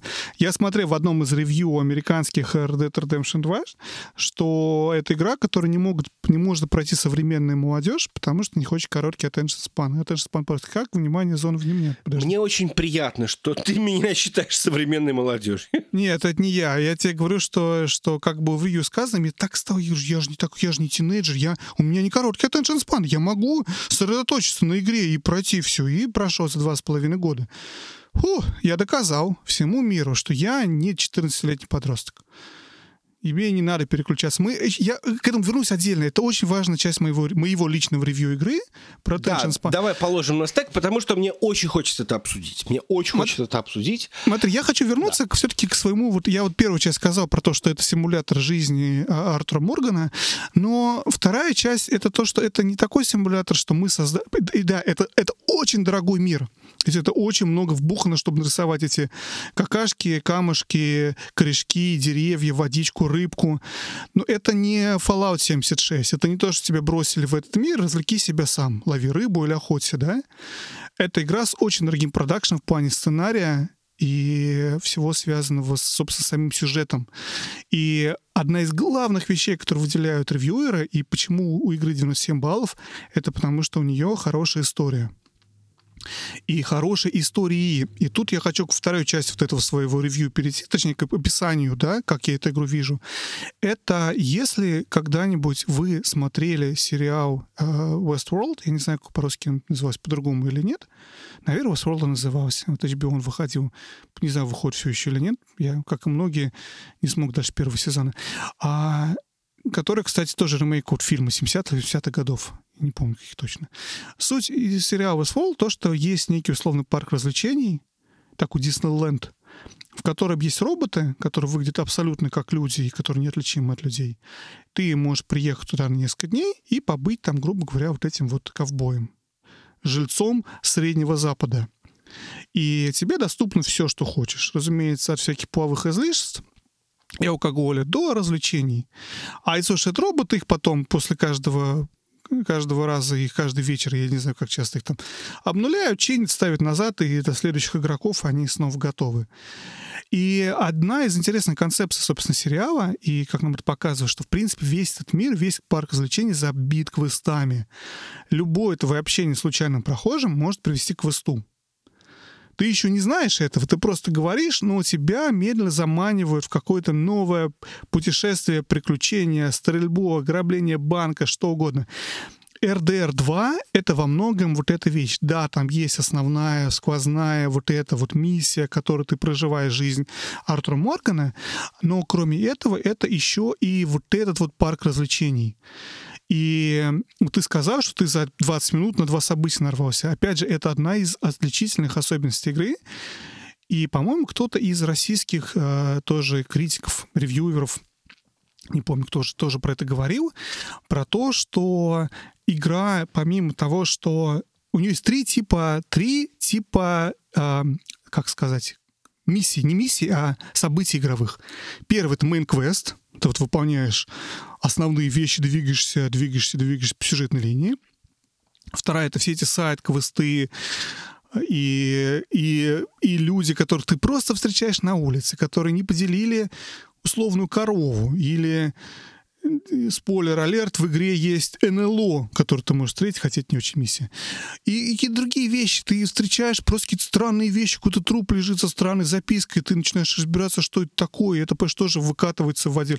То есть это второй тип квестов. А третий — это просто в какие истории ты сам попадаешь. Они не часть квеста, они не связаны с какими людьми, но ты здесь упал с э, горы, скатился, потерял все, ты пошел восстанавливать, пытался там кого-то что-то где-то, кто-то случайно кого-то сбил, и у тебя что-то само собой накатывается, заваривается, что не было никаким сюжетом вообще. Помнишь, мы с тобой обсуждали, когда а, Death Stranding, ты про это много рассказываешь, ой, блин, классно, я пошел, а здесь обходил вот этих вот, я не помню, как их зовут, и у меня так все классно получи, получилось, да, что вот, вот такой вот получился опыт, такой приятный, которым хочется поделиться на форуме. В RDR 2 тоже этого, грубо говоря, много. Ты просто попадаешь даже в отрыве от этих вот э, незнакомцев и, и сайд-миссий ты попадаешь в такие события просто сам по себе, потому что, потому что ты живешь в этом мире. Вот, и это очень крутой парк развлечений. Вот серьезно единственная его проблема для меня, и тут мы переходим, собственно, к критике, да, это и даже не длина игры. Длина — это здорово. Это наличие других игр в мире или других увлечений каких-то. Я смотрю ревью Вуда, как его фамилия, не помню, Вуда, Вуда, Вуда. Ты понял, кого нашего канадского с тобой ревьюера. А, а, австралийского. Beatemups. А, да, канадского, австралийского был, который я прошел игру за двое суток. Блин, это лучшая игра, в которую я играю. Ага, двое суток. Я два с половиной года играл. Если бы у меня было время сесть двое с половиной суток, это маловато, что это там, 50 чем-то часов, если без сна играть. Вот я думаю, соврал про 200. Неважно, если меня было время сесть и все пройти, возможно, действительно там за две недели, за месяц, за какой-то такой период времени я бы также, а, также себя чувствовал. В реальности я играю, я пытаюсь играть медленно, то, как игра от меня требует, но через три месяца игры, а я играю, да, там несколько часов в неделю, когда у меня есть время, мне просто хочется играть что-то другое, потому что, потому что в жизни есть другие увлечения, потому что выходят другие игры, мне просто надоедает. И вот это главная проблема игры. Есть крутой вот этот вот аквапарк, с блэкджеком, а, в котором на каждом шагу тебя ждет приключение. Есть дорогущий прорисованный мир с каждым деревом уникальным. И симуляция, исторический туризм в этот период времени. Живи не хочу, но если ты играешь все по несколько часов в неделю, какой бы ни был attention span, это просто доедает, и ты хочешь пройти во что-то другое. И эта книга как будто бы не прочитана. Вот, вот это вот мой главный главный концерн, потому что, опять же, ревьюеры, все критики, которые привели игру к 97 баллам, они все прошли игру за короткий период времени, потому что это их работа. Им сказали, вот вам две недели, вот игра, проходите, или там месяц, сколько давали на нее. Я, кстати, читал, но не помню, сколько давали. Они все прошли игру в рамках своей работы и остались в восторге. Если бы они играли в игру свободно от работы время, играли бы в нее два года, возможно, рейтинги были бы другие. Все хвалят историю, какая она классная, крутая. Сравнивают историю с Last of Us, по-моему, не помню, кто, кто Нью-Йорк Таймс сравнивает с Last of Us, и говорит, что, блин, это история уровня Last of Us. Это так странно, ну ладно, окей. И история действительно в игре хорошая. я не могу сравнить с Last of Us. Last of Us чуть более, как правильно сказать, лежит на пове... Она более простая для меня. Она более понятная. Я, возможно, не вижу глубины Red Dead Redemption 2. Я скорее То есть, как бы... больше готов говорить о том, что в Last of Us история гораздо более упакованная. У тебя постоянно в, в каждом эпизоде, в каждом ролике происходит что-то такое, знаешь, вот драматическое. Ну, это, это экшен, это триллер такой, Last of Us. Безусловно, другой тип... тип э, Я понимаю, это совершенно другой опыт, да, то есть тебе просто показывают там, я не знаю, сколько там, Last of Us тоже очень длинная игра, у меня, по-моему, что-то порядка 40 часов заняло, да, то есть это вот, в это вот линейное проходить, безо всяких сайд-миссий, без даже вот малейшего намека на какие-то побочные миссии. А, или там какие-то дополнительные активности, там нету охоты, там нету Э, я не знаю, игры в, в дартс, там, я не знаю, там нету игры в покер. Может быть, правда, по-моему, ну, может, там, может, парочку можно вещей поделать, там, я не знаю. Я не помню ничего такого, ну, неважно. Я не помню, в снежки можно поиграть в, дополнительно, ну, неважно. То есть смысл в том, что это игра, которая просто напичкана, в смысле Last of Us 2, она просто напичкана сюжетными событиями. В случае с Red Dead Redemption 2 этих сюжетных, эти сюжетные события событий нужно как-то выяснить. Не-не-не, Жень, я, я не могу с тобой согласиться. Почему? Потому что сюжетных событий много. Я тебе говорю, ты проходишь два метра, ты попадаешь в такой или иной квест маленький. У меня как раз этой проблемы нет. И ты идешь по квесту, эти сюжетные события происходят. Тип этих сюжетных событий совершенно другой. Почему мне кажется сюжет э, Тлоу один более простым? Потому что он... Ты знаешь, вот если ты смотрел когда-нибудь э, Walking Dead, «Ходячих мертвецов», то, в принципе, Тлоу, она очень похожа по тем чувствам, которые пытаются себя вообще постоянно вызывать. Она проста именно в, в этом плане. Она, ага, свой, чужой, друзья, враги, мой друг попал в беду, я его спасаю, выручаю. Мы здесь каждый сам за себя, но мы иногда помогаем близким людям. То есть, в принципе, вот этот вот набор, набор, я не скажу клише, но набор вот этих вот кусочков, в принципе, весь слово из этого состоит. Свой, чужой, спасти, потерять, помочь, не помочь, друзья, враги, кого-то укусил зомби, он станет сам зомби, убьем его сейчас или не будем убивать. Ну, неважно. Короче, в принципе, вот, вот, вот основа, основа сюжета Лоу, она вокруг этого. А основа сюжета в Red Dead Redemption 2, я тебе говорю, она, в нем нет вот этих простых, цепляющих, интересных вещей, потому что то есть сериального уровня вещей. Вот для меня Тлоу — это сериального уровня а, эмоций, которые они вызывают интересный, классный, хочется играть дальше, смотреть под офигенным впечатлением после окончания Тлоу происходит. Да? Здесь игра чуть более такая, как будто ты «Войну и мир» прочитал. То есть там нету вот этих вот, наверное, более, не хочу сказать дешевых, но простых, понятных э, переживаний, которые тебя пытается автор получить. Здесь книга, новелла, роман. Ты прочитал роман, там происходят события. Опять же, событий много, side -миссий очень много, маленьких, больших, но вот нет этого ощущения, вот как Walking Dead. И поэтому я... Мне тяжело сравнить ее с TLOU, понимаешь? Потому что они меня... Это сериал, а это «Война и мир». Sorry, что я так про, про TLOU говорю. Fun fact, кстати. Fun fact. Извини, fun fact, да? Ты знал, что на самом деле «Война и мир» — это приквел? На самом деле э, Лео Толстой, Лев Толстой, э, задумал написать роман про декабристов. И начал разбираться в теме. И понял, что для того, чтобы раскрыть тему декабристов, что вообще вся эта движуха декабристов, она идет из войны 12 года и написал, соответственно, а война 12 -го года там, и, соответственно, война там какого там, пятого года, то есть, э, а, а, как это, австрийская война, да, то есть, поэтому, соответственно, в принципе, «Война и мир» — это приквел к ненаписанному роману о декабристах. Безусловно, но смотри, я возвращаюсь к аналогии с «Войной и мир», и это, опять же, Тлоу куда более простая игра в плане, как бы объяснить, не простая в плане логики, даже не в плане истории, а ее, за ней проще следить, за ее событиями проще следить, они более современные, простые. Я думаю, что RDR 2 — это «Война и мир». Это крутой, классный, длинный роман, который действительно большинству современных игроков трудно читать, потому что он длинный. И из-за того, что это роман, он у тебя не полный, пока ты не прочитал его весь. Да, ты можешь прочитать первую главу, первые 15 страниц, половину книги, но это не вся книга, как бы. Роман должен завершиться. И, и из-за того, что я в своем мире. Это супер медленный роман, да, который, который, чтобы бежать, надо на кнопку быстро нажимать. Это специально тебе делают с тобой такое. И в этом супер медленном романе он непонятно очень плохо вписывается в современный мир. Просто в современную индустрию.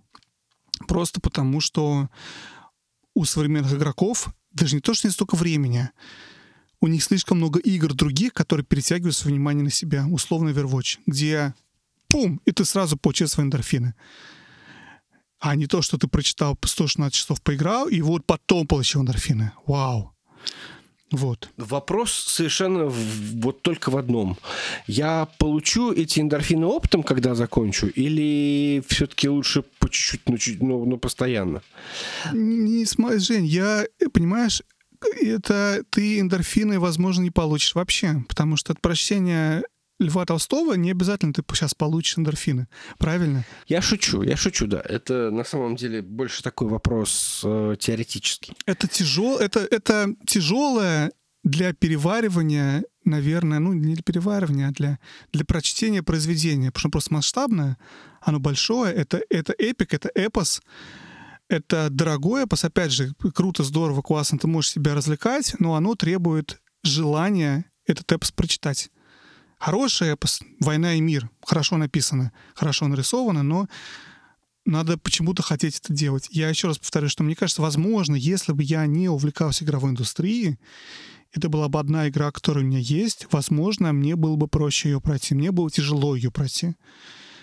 Последние, последние, я не знаю, части игры это было особенно тяжело, когда я понимаю, что уже вот уже скоро конец, и я понимаю, что еще далеко не конец, и я уже начинаю открывать э, прохождение, смотреть, когда же уже конец, и ты уже перестаешь наслаждаться этим миром, понимаешь, новыми открытыми кусками карты, ты просто, ну так, дальше что? Еще сколько страниц осталось, глав вернее, да, сколько томов «Войны и мира» мне надо еще прочитать, ага, еще пять.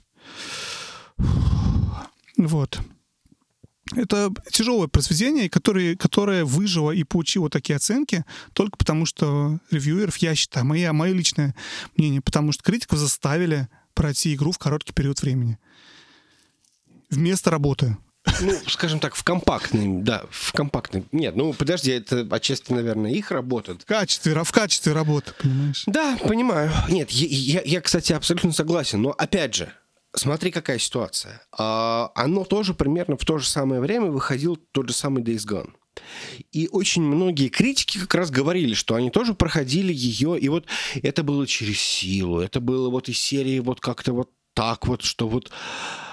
При этом Days Gone тоже требовал некоторого погружения.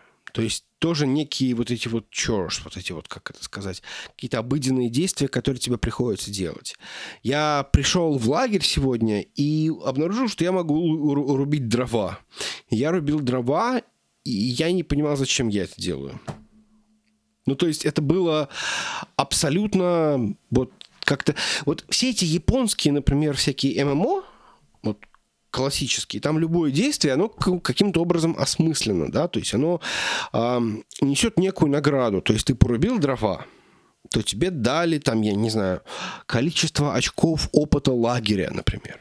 Или там твое отношение с... Ну, ну аркадность, да. Я, я про это говорю про РДР, перевод, что в РДР 2 это точно важная вещь, что все эти действия не имеют никакого смысла. Это просто часть опыта. Ты, ты, я прав совершенно. В большинстве игр это что-то тебе дает это привязано. И я про это и говорю, почему это не, не сериал, а «Война и мир», потому что это просто ничего не дает, и как бы ты вот живешь. Нет, нет аркадной составляющей в этой части. Она не дает тебе очков опыта, которые ты потом скилловым выучишь.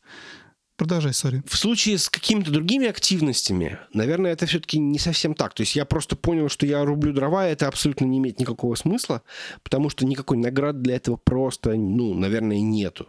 Да, то есть в случае, например, если с э, охотой на, там, я не знаю, оленей, то есть я бы пошел, убил оленя, отвез бы его в город, продал бы, получил как... А, ну да, хоть что-то у тебя какой-то есть выхлоп. Угу. То есть, да, то есть тут, конечно, такое длинное действие, но оно как раз тем и хорошо, что ты фактически, и тебе даже, наверное, по дороге придется делать выбор между тем, чтобы вести оленя в город, это была твоя цель, угу. или отвлечься на какое-то там дополнительное действие, которое произох... произошло. Безусловно, да. И в итоге у тебя есть шанс, что у тебя этот самый олень пропадет. Угу. Ты едешь, а у тебя лошадь сбила женщину, она лежит с больной ногой, просит ее спасти. Ты думаешь, блин, олень или женщину спасти? Сбрасываешь олень, везешь в город. Да, в РДР-2 такого много. А, к сожалению, кстати, так получилось. Я прям неприятно получилось. Игра меня немножко обманула. Я э, так вот я рассказывал, что я вступил в перестрелку с конкурирующей бандой, убил их, и у них стоял дилижанс или какая-то повозка, бричка. Я такой, мне говорят, а можешь ее отвезти и продать? Я думаю, мне как раз деньги нужны. Наверное, бричка дорого стоит, если ее загнать эм, вроде бы как бы надо бы и это вот сделать. Э, но с другой стороны, я на миссию ехал, мне к подкасту надо подготовиться. Вот я бы что-нибудь выполнил сейчас бы какую-то миссию для того, чтобы вот полностью ощутить вот cinematic experience, вот это вот все. И поехал... 300 тысяч роликов. Ну, понимаю, да. Ну... 10 часов, 10 часов видео. Ну, если на YouTube смотреть э, одни только сцены. Это, это я понимаю. Не, но мне хотелось мне именно хотелось вот этого вот опыта более такого комплексного. Вот. Я приехал туда и случайно нажал выстрел. И, наверное, спугнул всех. И мне сказали, вернись попозже. Я думаю, ну окей, хорошо, мне делать нечего. Э, я пойду эту как раз бричку отгоню, деньги заработаю. Приезжаю, а брички уже нет. Такая вот история. И трупы уже вынесли. Блин, ну, конечно, ну, хоть бы денек постояло там, я не знаю, там. Ну, ну, то есть, в общем, конечно, я понимаю, что это игровая условность, что просто оно исчезло, ну, потому что я, я, я ушел из кадра, и уже все, ничего не произошло. Вот. Но вот это, оно как бы есть такое, то есть есть некий обман, то есть был хитрый план, а опять же, тоже совершенно непонятно, куда ехать, зачем ехать э, я приехал в э, лагерь, думаю, надо пойти поохотиться. А как поохотиться? Что для этого нужно сделать? В этом плане это, конечно, немножко такой Майнкрафт даже. То есть на предмет того, что э, это вот такой вот опыт из серии тебе нужно понять, а что же тебе нужно сделать. Причем ты его базируешь, что очень хорошо, ты базируешь его на базе своего реального жизненного опыта. Ну, ты, наверное, знаешь, что можно бричку загнать за какие-то большие деньги или, например, э, что-то совершить какое-то полезное действие, за которое тебе, может быть, заплатят деньги. Э, и ты их там можешь там, ну, заработать э, таким-то образом. И, возможно, на это купить покушать. Потому что тебе тоже нужно купить покушать, а покушать нечего. И вот это вещь, когда тебя одно цепляет за другое, мало того, тебе еще докидывает по дороге какие-то истории, которые происходят, в которые ты встреваешь, потому что на тебя там, не знаю, напали или там что-то еще произошло. Это, конечно, безум, безумно интересно. И я понимаю, что очень многие люди, э, вот попадая в этот круг, они даже не идут по сюжету, им просто не до этого. Вот что ты думаешь по этому поводу? Потому что очень много я слышал про людей, э, которые играли в Red Dead Redemption, они рассказывали, что это отличный симулятор рыбалки. Или там, это отличный покер. Да, то есть я там играю только в покер, или я там только рыбу ловлю, или только охочусь. То есть это фактически люди не выходят за пределы вот этого вот симулятора. Им бы, конечно, по-хорошему говоря, идти сразу в Red Dead онлайн, да, то есть, ну, чтобы Потому что там именно вот как, конкретно вот это вот все. А тут в данном случае игра, которая является там, ну, условно, демо-версией всего вот этого благолепия. И опять же, я повторю, что игра, которая получила весь свой, весь свой, все хвалебы именно во многом за счет истории, да? Которая, получается, все люди, которые рыбу ловят, они проходят ее, полностью пропускают. Как ты начинаешь играть в, в The Last of Us, но в первом же уровне есть дартс, и дальше дартс ты не проходишь, и даже не знаешь, в чем там, собственно, сама игра, да? То есть это... Вот как, как ответить на этот вопрос? Ну, никто не запрещает. Если был бы дартс в тлоу один, и большая часть людей играл бы в дартс и отказывал бы играть дальше, ну, наверное, хорошо, что они могут поиграть дартс где хотят. Как бы, кто я, чтобы их судить. Но все-таки суть игры не дартс, да, я понимаю. Во многом в истории, которую ты переживаешь. И она куда более subtle and nuanced, вот так я скажу английскими словами. Опять же, чем таковая в Outlaw? Она более сложная. Ты ее на, на просто другом уровне. Ее очень тяжело сравнивать истории, но просто я раз мы сегодня про Outlaw всплыл на сравнение, да, про Last of Us, как бы я в голове пытаюсь сравнить две истории и понять, в чем, ими раз... в чем между ними разница. Ну, я думаю, что, Жень, еще раз, я думаю, что большинству людей сейчас интереснее посмотреть а, «Игру престолов», чем посмотреть экранизацию «Войны и мир». Это реалии, это не делает ни, одну, ни одно из этих произведений хуже или лучше. Одно просто более рассчитано на современного потребителя контента. Я не критик, чтобы... Не хочу изображать себе критика, чтобы сказать, ну, конечно, нельзя сравнить «Войну и мир» и «Игру престолов» Мартина. Нельзя сравнить, э, видимо, Хазье... Хазьер... Хаузера. Хазьера. Хаузера и, и Дракмана, и нельзя сравнить Потому что не хочется, понимаешь, скатываться, то, что здесь твойная...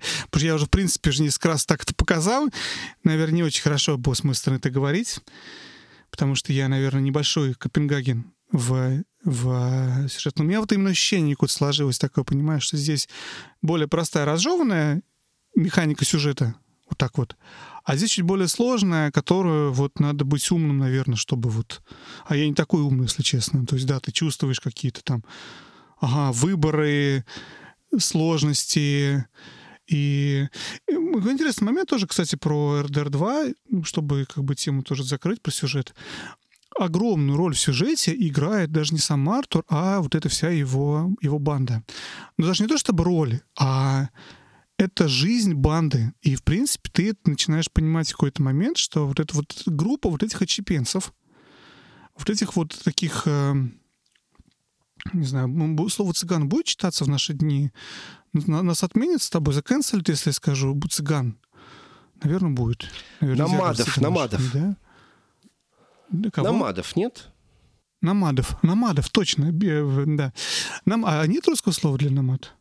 Это русское слово, намад. Есть русский слово намад, потрясающе. Для намадов, хорошо, которые блуждают по, по стране. Кочевники. Кочевники. В поисках лучшей жизни. Кочевники, точно. И как бы, в принципе, игра про то, как вымирает. И это, на самом деле, супер мета-месседж. Это обалденный мета-месседж о том, что игра про то, как вот эта вот банда, а, забыл, как зовут его, Ван, Ван Дель, неважно, банда этих очепенцев, она не вписывается в современный мир. Современный мир, в котором электричество, в котором все устаканивается, в котором банки, в котором берут кредиты. И вот это вот, вот это все дикий вестерн уходит на, на задний план. Это напоминает конец 19 века. Ой, подожди. Да. да. Конец 19 да. века, да. И это уже скоро будет 20 век, это уже наши буквально дни, ну, условно наши дни, да. То есть это действительно самый-самый конец Дикого Запада. Всех вот этих ковбоев уже практически не осталось. Вот их осталось несколько групп чепенцев, которые все еще по миру кочуют, но и они скоро закончатся. Они, в принципе, заканчиваются на, ну, может, не на втором Dead скорее на первом тогда, да. Это про вымирающий вид и мета-месседж в том, что игра для вымирающего вида игроков которые готовы наслаждаться войной и миром. Вот так вот.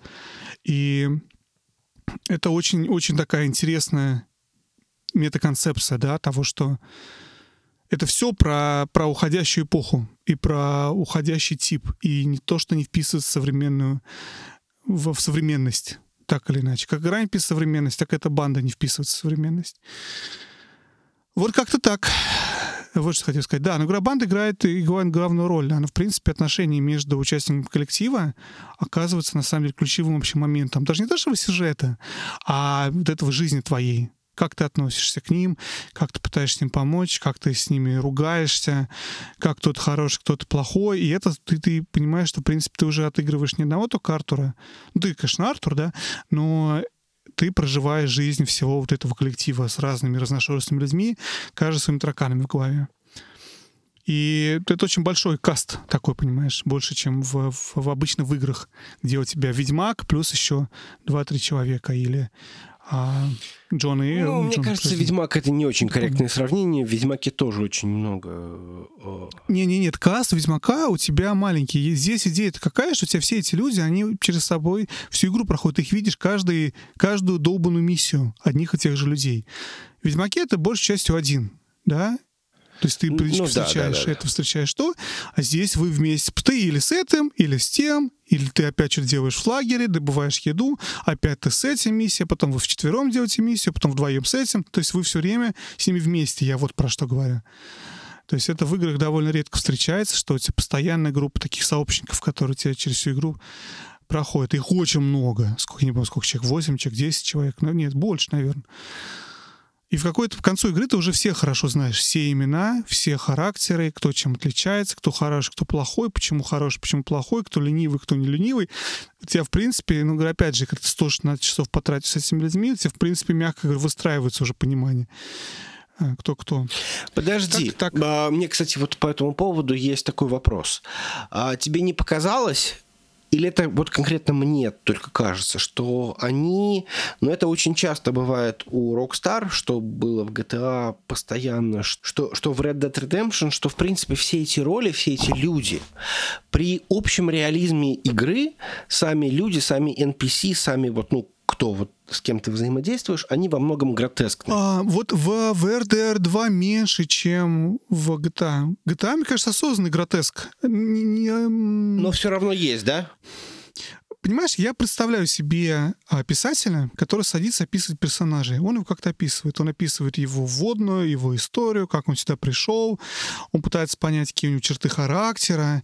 Исходя из этого, может быть, они кажутся гротекстными. Почему говорю про GTA? Потому что GTA осознанно показывается для юмористической составляющей игры вот это такой-то психиатр, а вот это такой-то сын Майкла, а ну то есть персонажи какие-то более простые, наверное, и более стереотипные, да, то есть показаны какие-то конкретные типы, типы людей.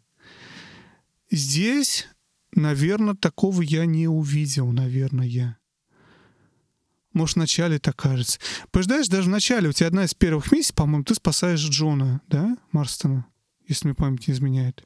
Ты же Джона спасаешь на ледниках в туториале еще буквально. По-моему, Джона. Джон ты спасаешь, да. И у тебя в этот момент он кажется очень гротескным и очень стереотипным. Вот он сбежал от жены с ребенком, и хотел отдельно жить, и сам попал в неприятности, и теперь его все спасают. То есть довольно стереотипно. Но тот же Джон, раскрывайский персонаж, охранительный. Во время второй части, и во время, я так понимаю, первой, да, то есть куда глубже, чем сбежавший от жены с, с ребенком мужик. То есть, мне кажется, что, наверное, характер раскрывать со временем больше. Мне тяжело сейчас взглянуть назад и сказать, как я чувствовал в первые 10 часов, вторые 10 часов, в первые 50 часов. Вот. Ну, нет, наверное, мне так сильно не кажется, если честно наверное, не глубже. То есть, подожди, то есть ты хочешь сказать, что в какой-то мере э, сюжет э, и вот эти твои теплые чувства к игре, они основаны с тем, что ты фактически живешь вот в этой вот, э, вот в этом вот мире, ты живешь среди этих людей, эти люди, они воспринимаются как друзья, там, враги, ну, неважно, у тебя с ними выстраиваются отношения. Ну, кстати, Отчасти, может быть, да. Ты действительно начинаешь кому-то хорошо относиться, кому-то плохо через своего персонажа, через свой персонажа. У меня не было никакой идентификации с персонажем. Ну, то есть, как бы понятно, что ты там решаешь вопросы быть по-хорошему или плохим, и ты там склоняешься, да, я всегда склоняюсь в сторону хорошего, просто потому что я по-другому в игры играть не умею, к сожалению. Интересно бы попробовать. Кстати, я вот очень сильно страдал по этому поводу. У меня не было варианта. У меня были варианты либо угрожать ему, либо ему бить морду.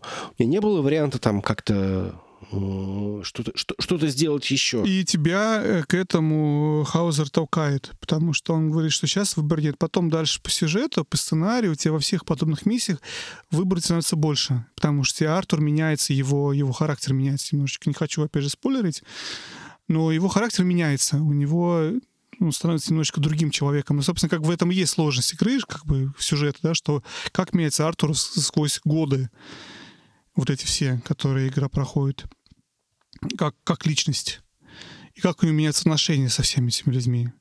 Вот, но неважно. Короче, я к чему? К тому, что, наверное, да, наверное, выстраиваются, но больше, ты знаешь, я что не ассоциируюсь сильно с персонажем, я это больше воспринимал как очень длинный сериал или фильм скорее фильм, потому что вот экранизация «Войны и мир» на несколько сезонов. Я помню, помнишь, я рассказываю, я посмотрел, что «Игра престолов» в часах существенно меньше занимает времени все сезоны, чем мое прохождение РДР 2. Прям существенно меньше. А, слушай, я сейчас прям посмотрю, кстати. Там 8 сезонов, в каждом сезоне по 10 серий, ну там примерно там последний сезон чуть меньше. Каждый сезон по часу. 80 часов, ну, не существенно меньше, но меньше, окей. 63 а, часа с половиной. В два раза меньше вся «Игра престолов», чем я проходил. Опять же, понимаешь, в принципе, если ты почитаешь How Long to Beat, то люди проходят игру за 60 часов вполне. То есть, в принципе, она сравнится с «Игру престолов». Ну да, окей, я согласен. Но у меня не получается. У меня вообще не получилось даже близко. Я не то чтобы старался охотиться особо сильно, я старался играть так, как мне игра предлагает играть, но, в общем-то, как-то так. Но, опять же, я говорю, что у всех разные результаты. Я уверен, что у меня дольше, чем, наверное, у абсолютного большинства знакомых, кто прошли игру. Напишите, кстати, в чате или в, в комментариях подкасту, если вы прошли RDR 2, сколько времени вас за него. Интересно будет узнать, если знаете, опять же. Ну, в общем, понимаешь, игра, которая заняла два раза посмотреть «Игру престолов» полностью, но с динамикой событий «Войны и мир». И, и «Зори здесь тихие». То есть это интересный опыт, скажем так. Это как взять «Войну и мир» и, и снять с нее две «Игры престолов» из 20 сезонов. 10 сезонов же, да, было в, в «Игре престолов». Жень, ну, мы, по-моему, уже обсудили игру с всех сторон, кроме одного. Мне кажется, обсуждение будет неполным, если мы хотя бы очень кратко не обсудим с тобой все-таки сюжет.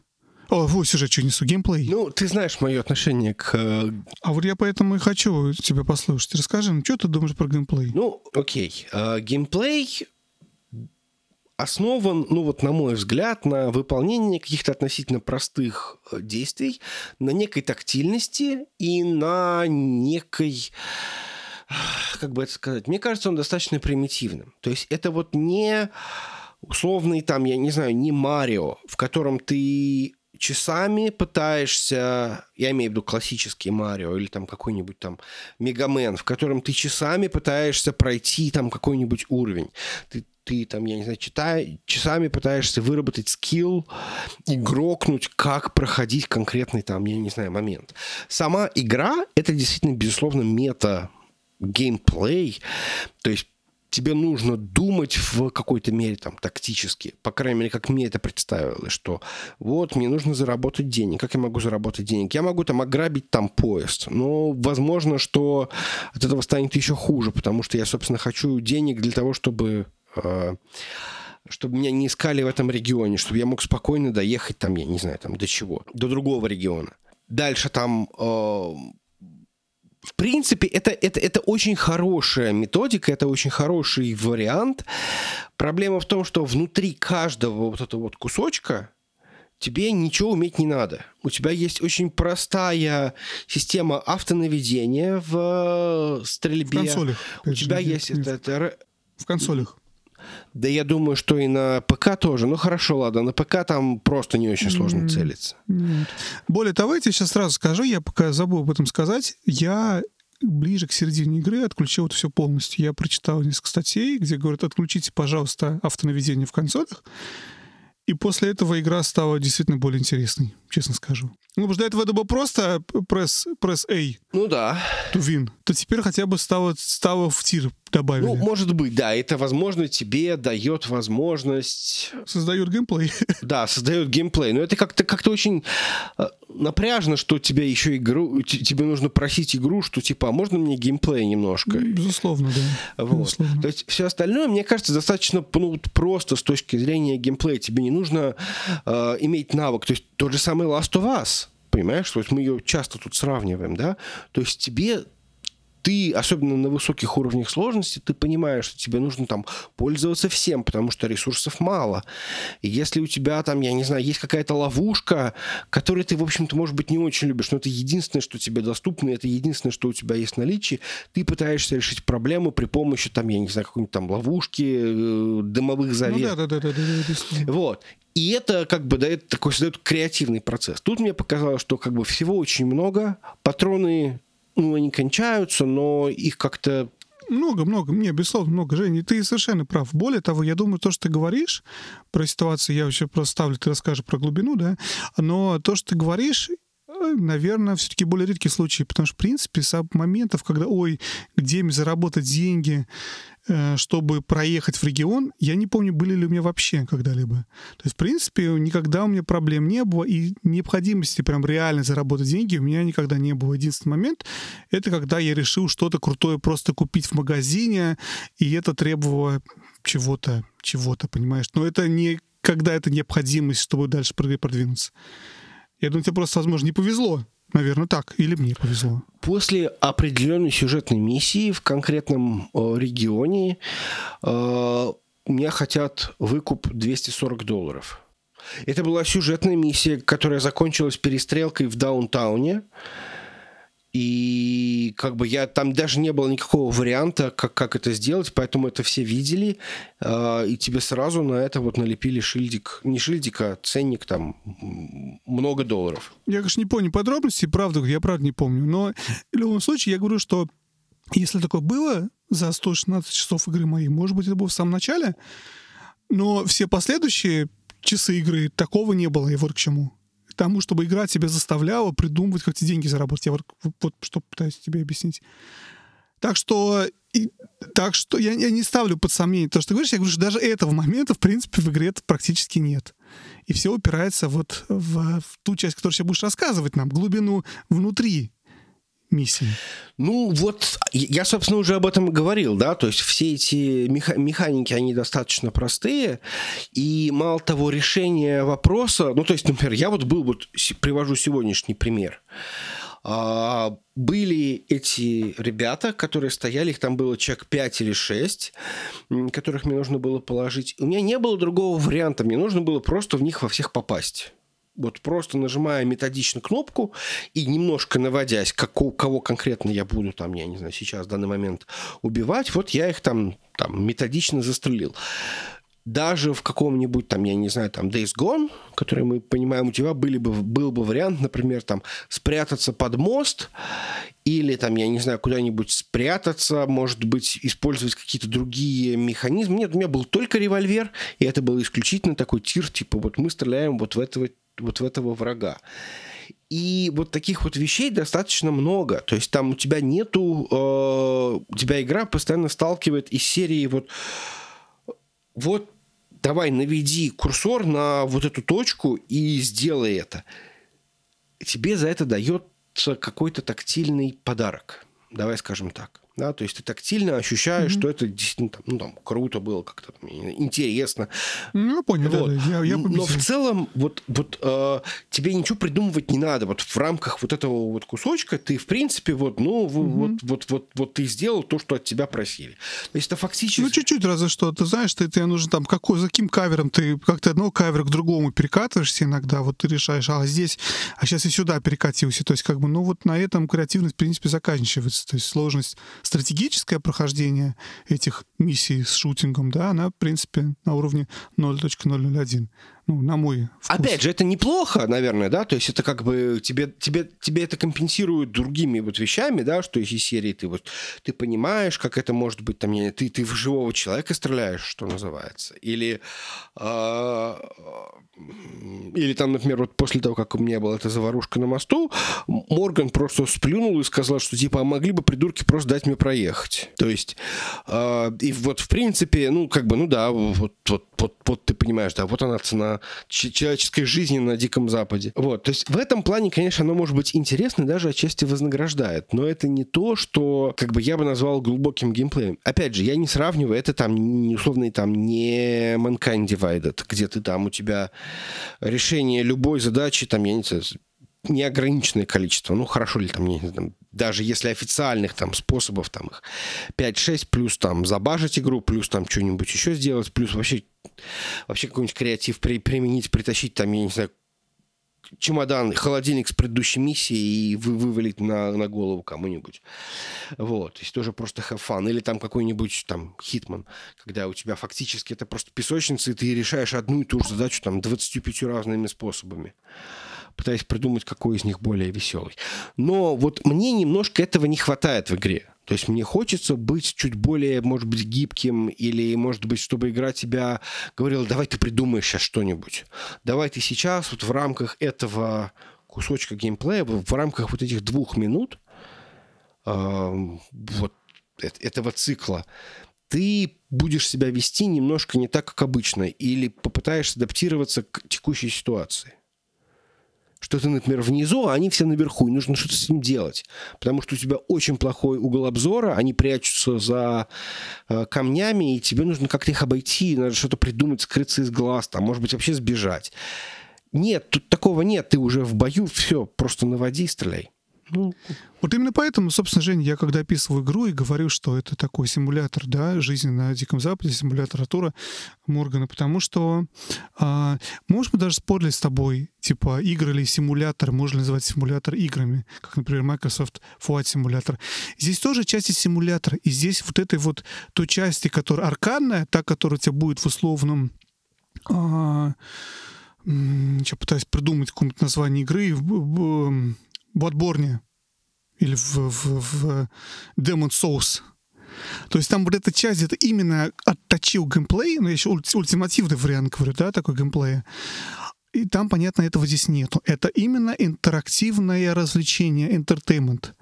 Когда за, за кучу-кучу денег сняли очень крутой интерактивный мир, в котором ты можешь пожить побыть, поохотиться. И, в принципе, надо быть даже крутым игроком, что это делать. То есть ты можешь быть человеком, который не особо часто играет в игры, но все равно пройти легко через всю миссию. Честно говоря, не помню, есть ли выбор уровня сложности в игре при запуске. Вот я теперь даже уже забыл. По-моему, нет. По-моему, нет. По-моему, он линейный. И если у тебя что-то не получается, ну, это, мне кажется, вот в последних рокстаровских играх, если у тебя что-то не получается даже в рамках кусочка какой-то миссии, ну, то тебе говорят, ты хочешь пропустить это дело?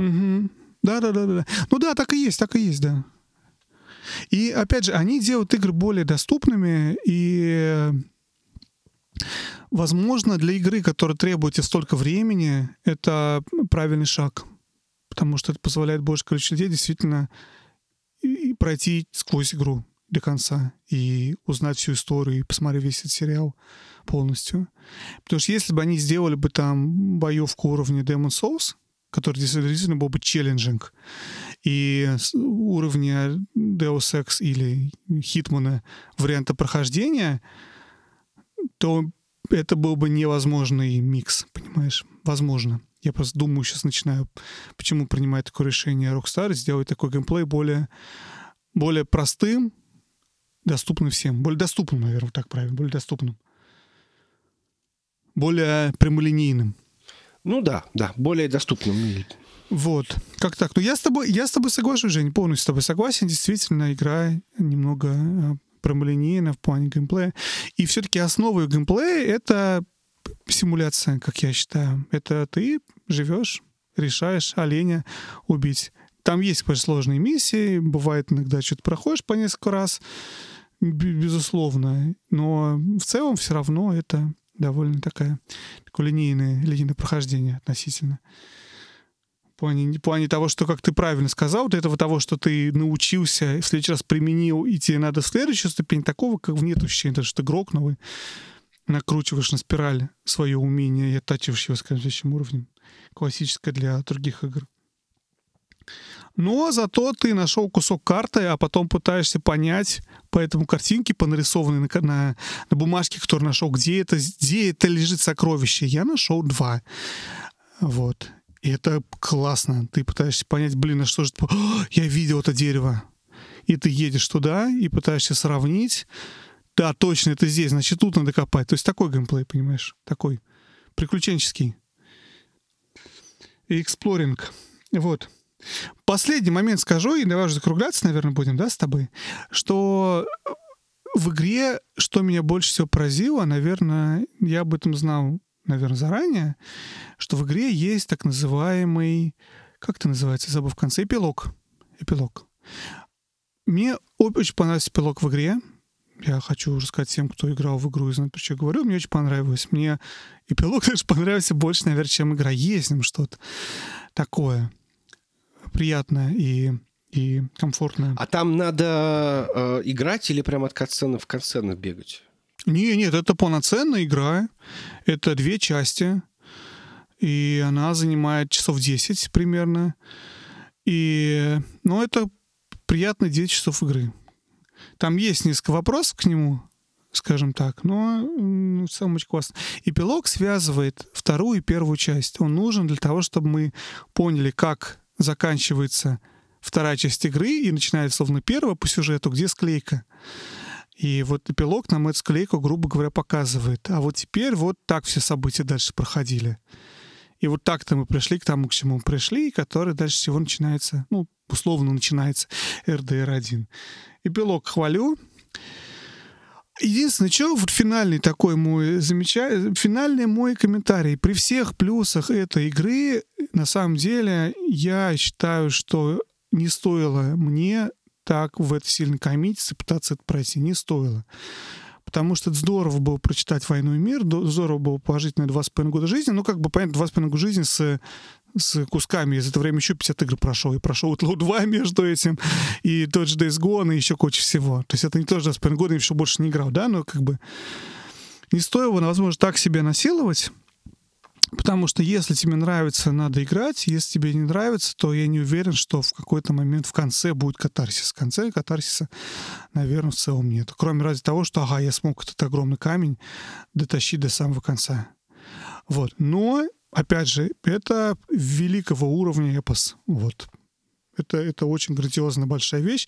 Я рад, что я прошел игру, которая считается лучшей игрой за последние 10 лет. То есть, как бы вот, пока мне чекбокс, я супер рад. Не, ну слушай, если такое не проходить, то что проходить? Но с другой стороны, видишь, я, я, я человек свободный от предрассудков. Overwatch. Overwatch. Да, прохожу ну. Overwatch. Я не буду сейчас про него рассказывать, нет на это времени. Мы, мы, мы, да, я, наверное, мы сейчас, давай тоже не будем мучить наших слушателей, потому что мы уже, в принципе, довольно много с тобой общаемся, и занимать их другой информацией готов перенести во что играли на следующий конечно, раз? Конечно, конечно, да. Тем более я ни, ни во что, кроме Overwatch, не играл. Да ты что? А, ну я закончил Mass Effect, но тут в данном случае у нас будет... Ну, да, я да. помню, у нас эмбарго у тебя. У меня эмбарго, да. С Настей. Вот, а да, я во все играю, кстати, в э, джедая. Я влюблен в эту игру, и я пытаюсь купить вот я в игру действительно влюблен. Она куда более аркадная, она куда более Dead, э, Demon Soul-ная. Да, да, вы поняли. Вот, я пытаюсь купить Steelbook, не могу продавался только в Англии, продается только на английском eBay. Ни один человек не доставляет в Америку. Я пишу владельцам Steelbook в Англии в eBay, если вам пришлю shipping label с американским адресом, могли бы мне его отшипать. Пока никто мне не ответил. В общем, Вадим в квесте достать оригинальный стилбук от игры Jedi Fallen Order. Такая история. Вот. Маленький будет экскурс в конце. Фу. Фу. Ну что, покрыли мы Red Dead Redemption 2 как бы ковцу? Я не знаю, Жень. Жень, как тебе кажется, покрыли или остались места не закрытые? Я думаю, что покрыли. Я думаю, что покрыли. Покрыли. Но мы еще, может быть, вернемся к этой игре. Мне очень понравилось, что мы достигли консенсуса в э, конце, и я свое вот это вот, вот, вот, вот хоть смог как-то Очень хорошо. И ты смог еще третий раз игру купить. Хоть повод появился у тебя сегодня. 15 минут поиграть. Может быть, я все-таки поиграю в нее, я не знаю. Просто мне лень ее, я не могу ее удалить, понимаешь? Я ее 4 часа скачивал. Я, если мне еще раз придется скачивать... 4 часа скачивал. Пофиг, что люди 7 или 8 лет, сколько я сказал лет от нее писали? 8 лет? Писали. 2000 человек. Женя, 4 часа ее скачивал, тебе придется играть, блин. Я деньги отдал им за это, понимаешь? Как бы все хорошо. Поэтому, дорогие наши слушатели, мы точно этот подкаст писали не ради денег. И просто, опять же, я очень рад, что мы обсудили Red Dead Redemption 2, потому что это стало каким-то определенным мемом тоже в нашем подкасте. Когда мы говорили, что вот когда-нибудь у нас будет подкаст про Red Dead Redemption 2. Если вам нужно чего-то ждать, то у нас будет подкаст я, я думаю, что с Настей, как мы договаривались, э, про Mass Effect, про трилогию Mass Effect. Надо только ее пройти. Жень, ты еще должен пройти Days Gone, а мы сделаем подкаст про Days Gone, потому что одна из моих любимых И по Days Gone. Но, кстати, я тебе хочу сказать, я прошел первую часть Mass Effect, то есть, ну, треть, Так. получается. И это заняло у меня часов 35. Поэтому, в принципе, 35, 35, 35, получается сколько там? Почти 105 часов. Ну, RDR2, то есть, очень сравним. Почти RDR2. Ух, зато это три игры или два, две игры престолов. Ну, да. Жень, большое спасибо. А, Всем, кто нас слушал, огромное спасибо, что слушаете нас. Пожалуйста, приходите к нам в комментарии, приходите к нам в чат. А, Или даже если вы не придете, мы всегда очень рады, что вы нас слушаете. Ценим, любим. Ваши Женя и Вадим. Пока-пока. Пока-пока.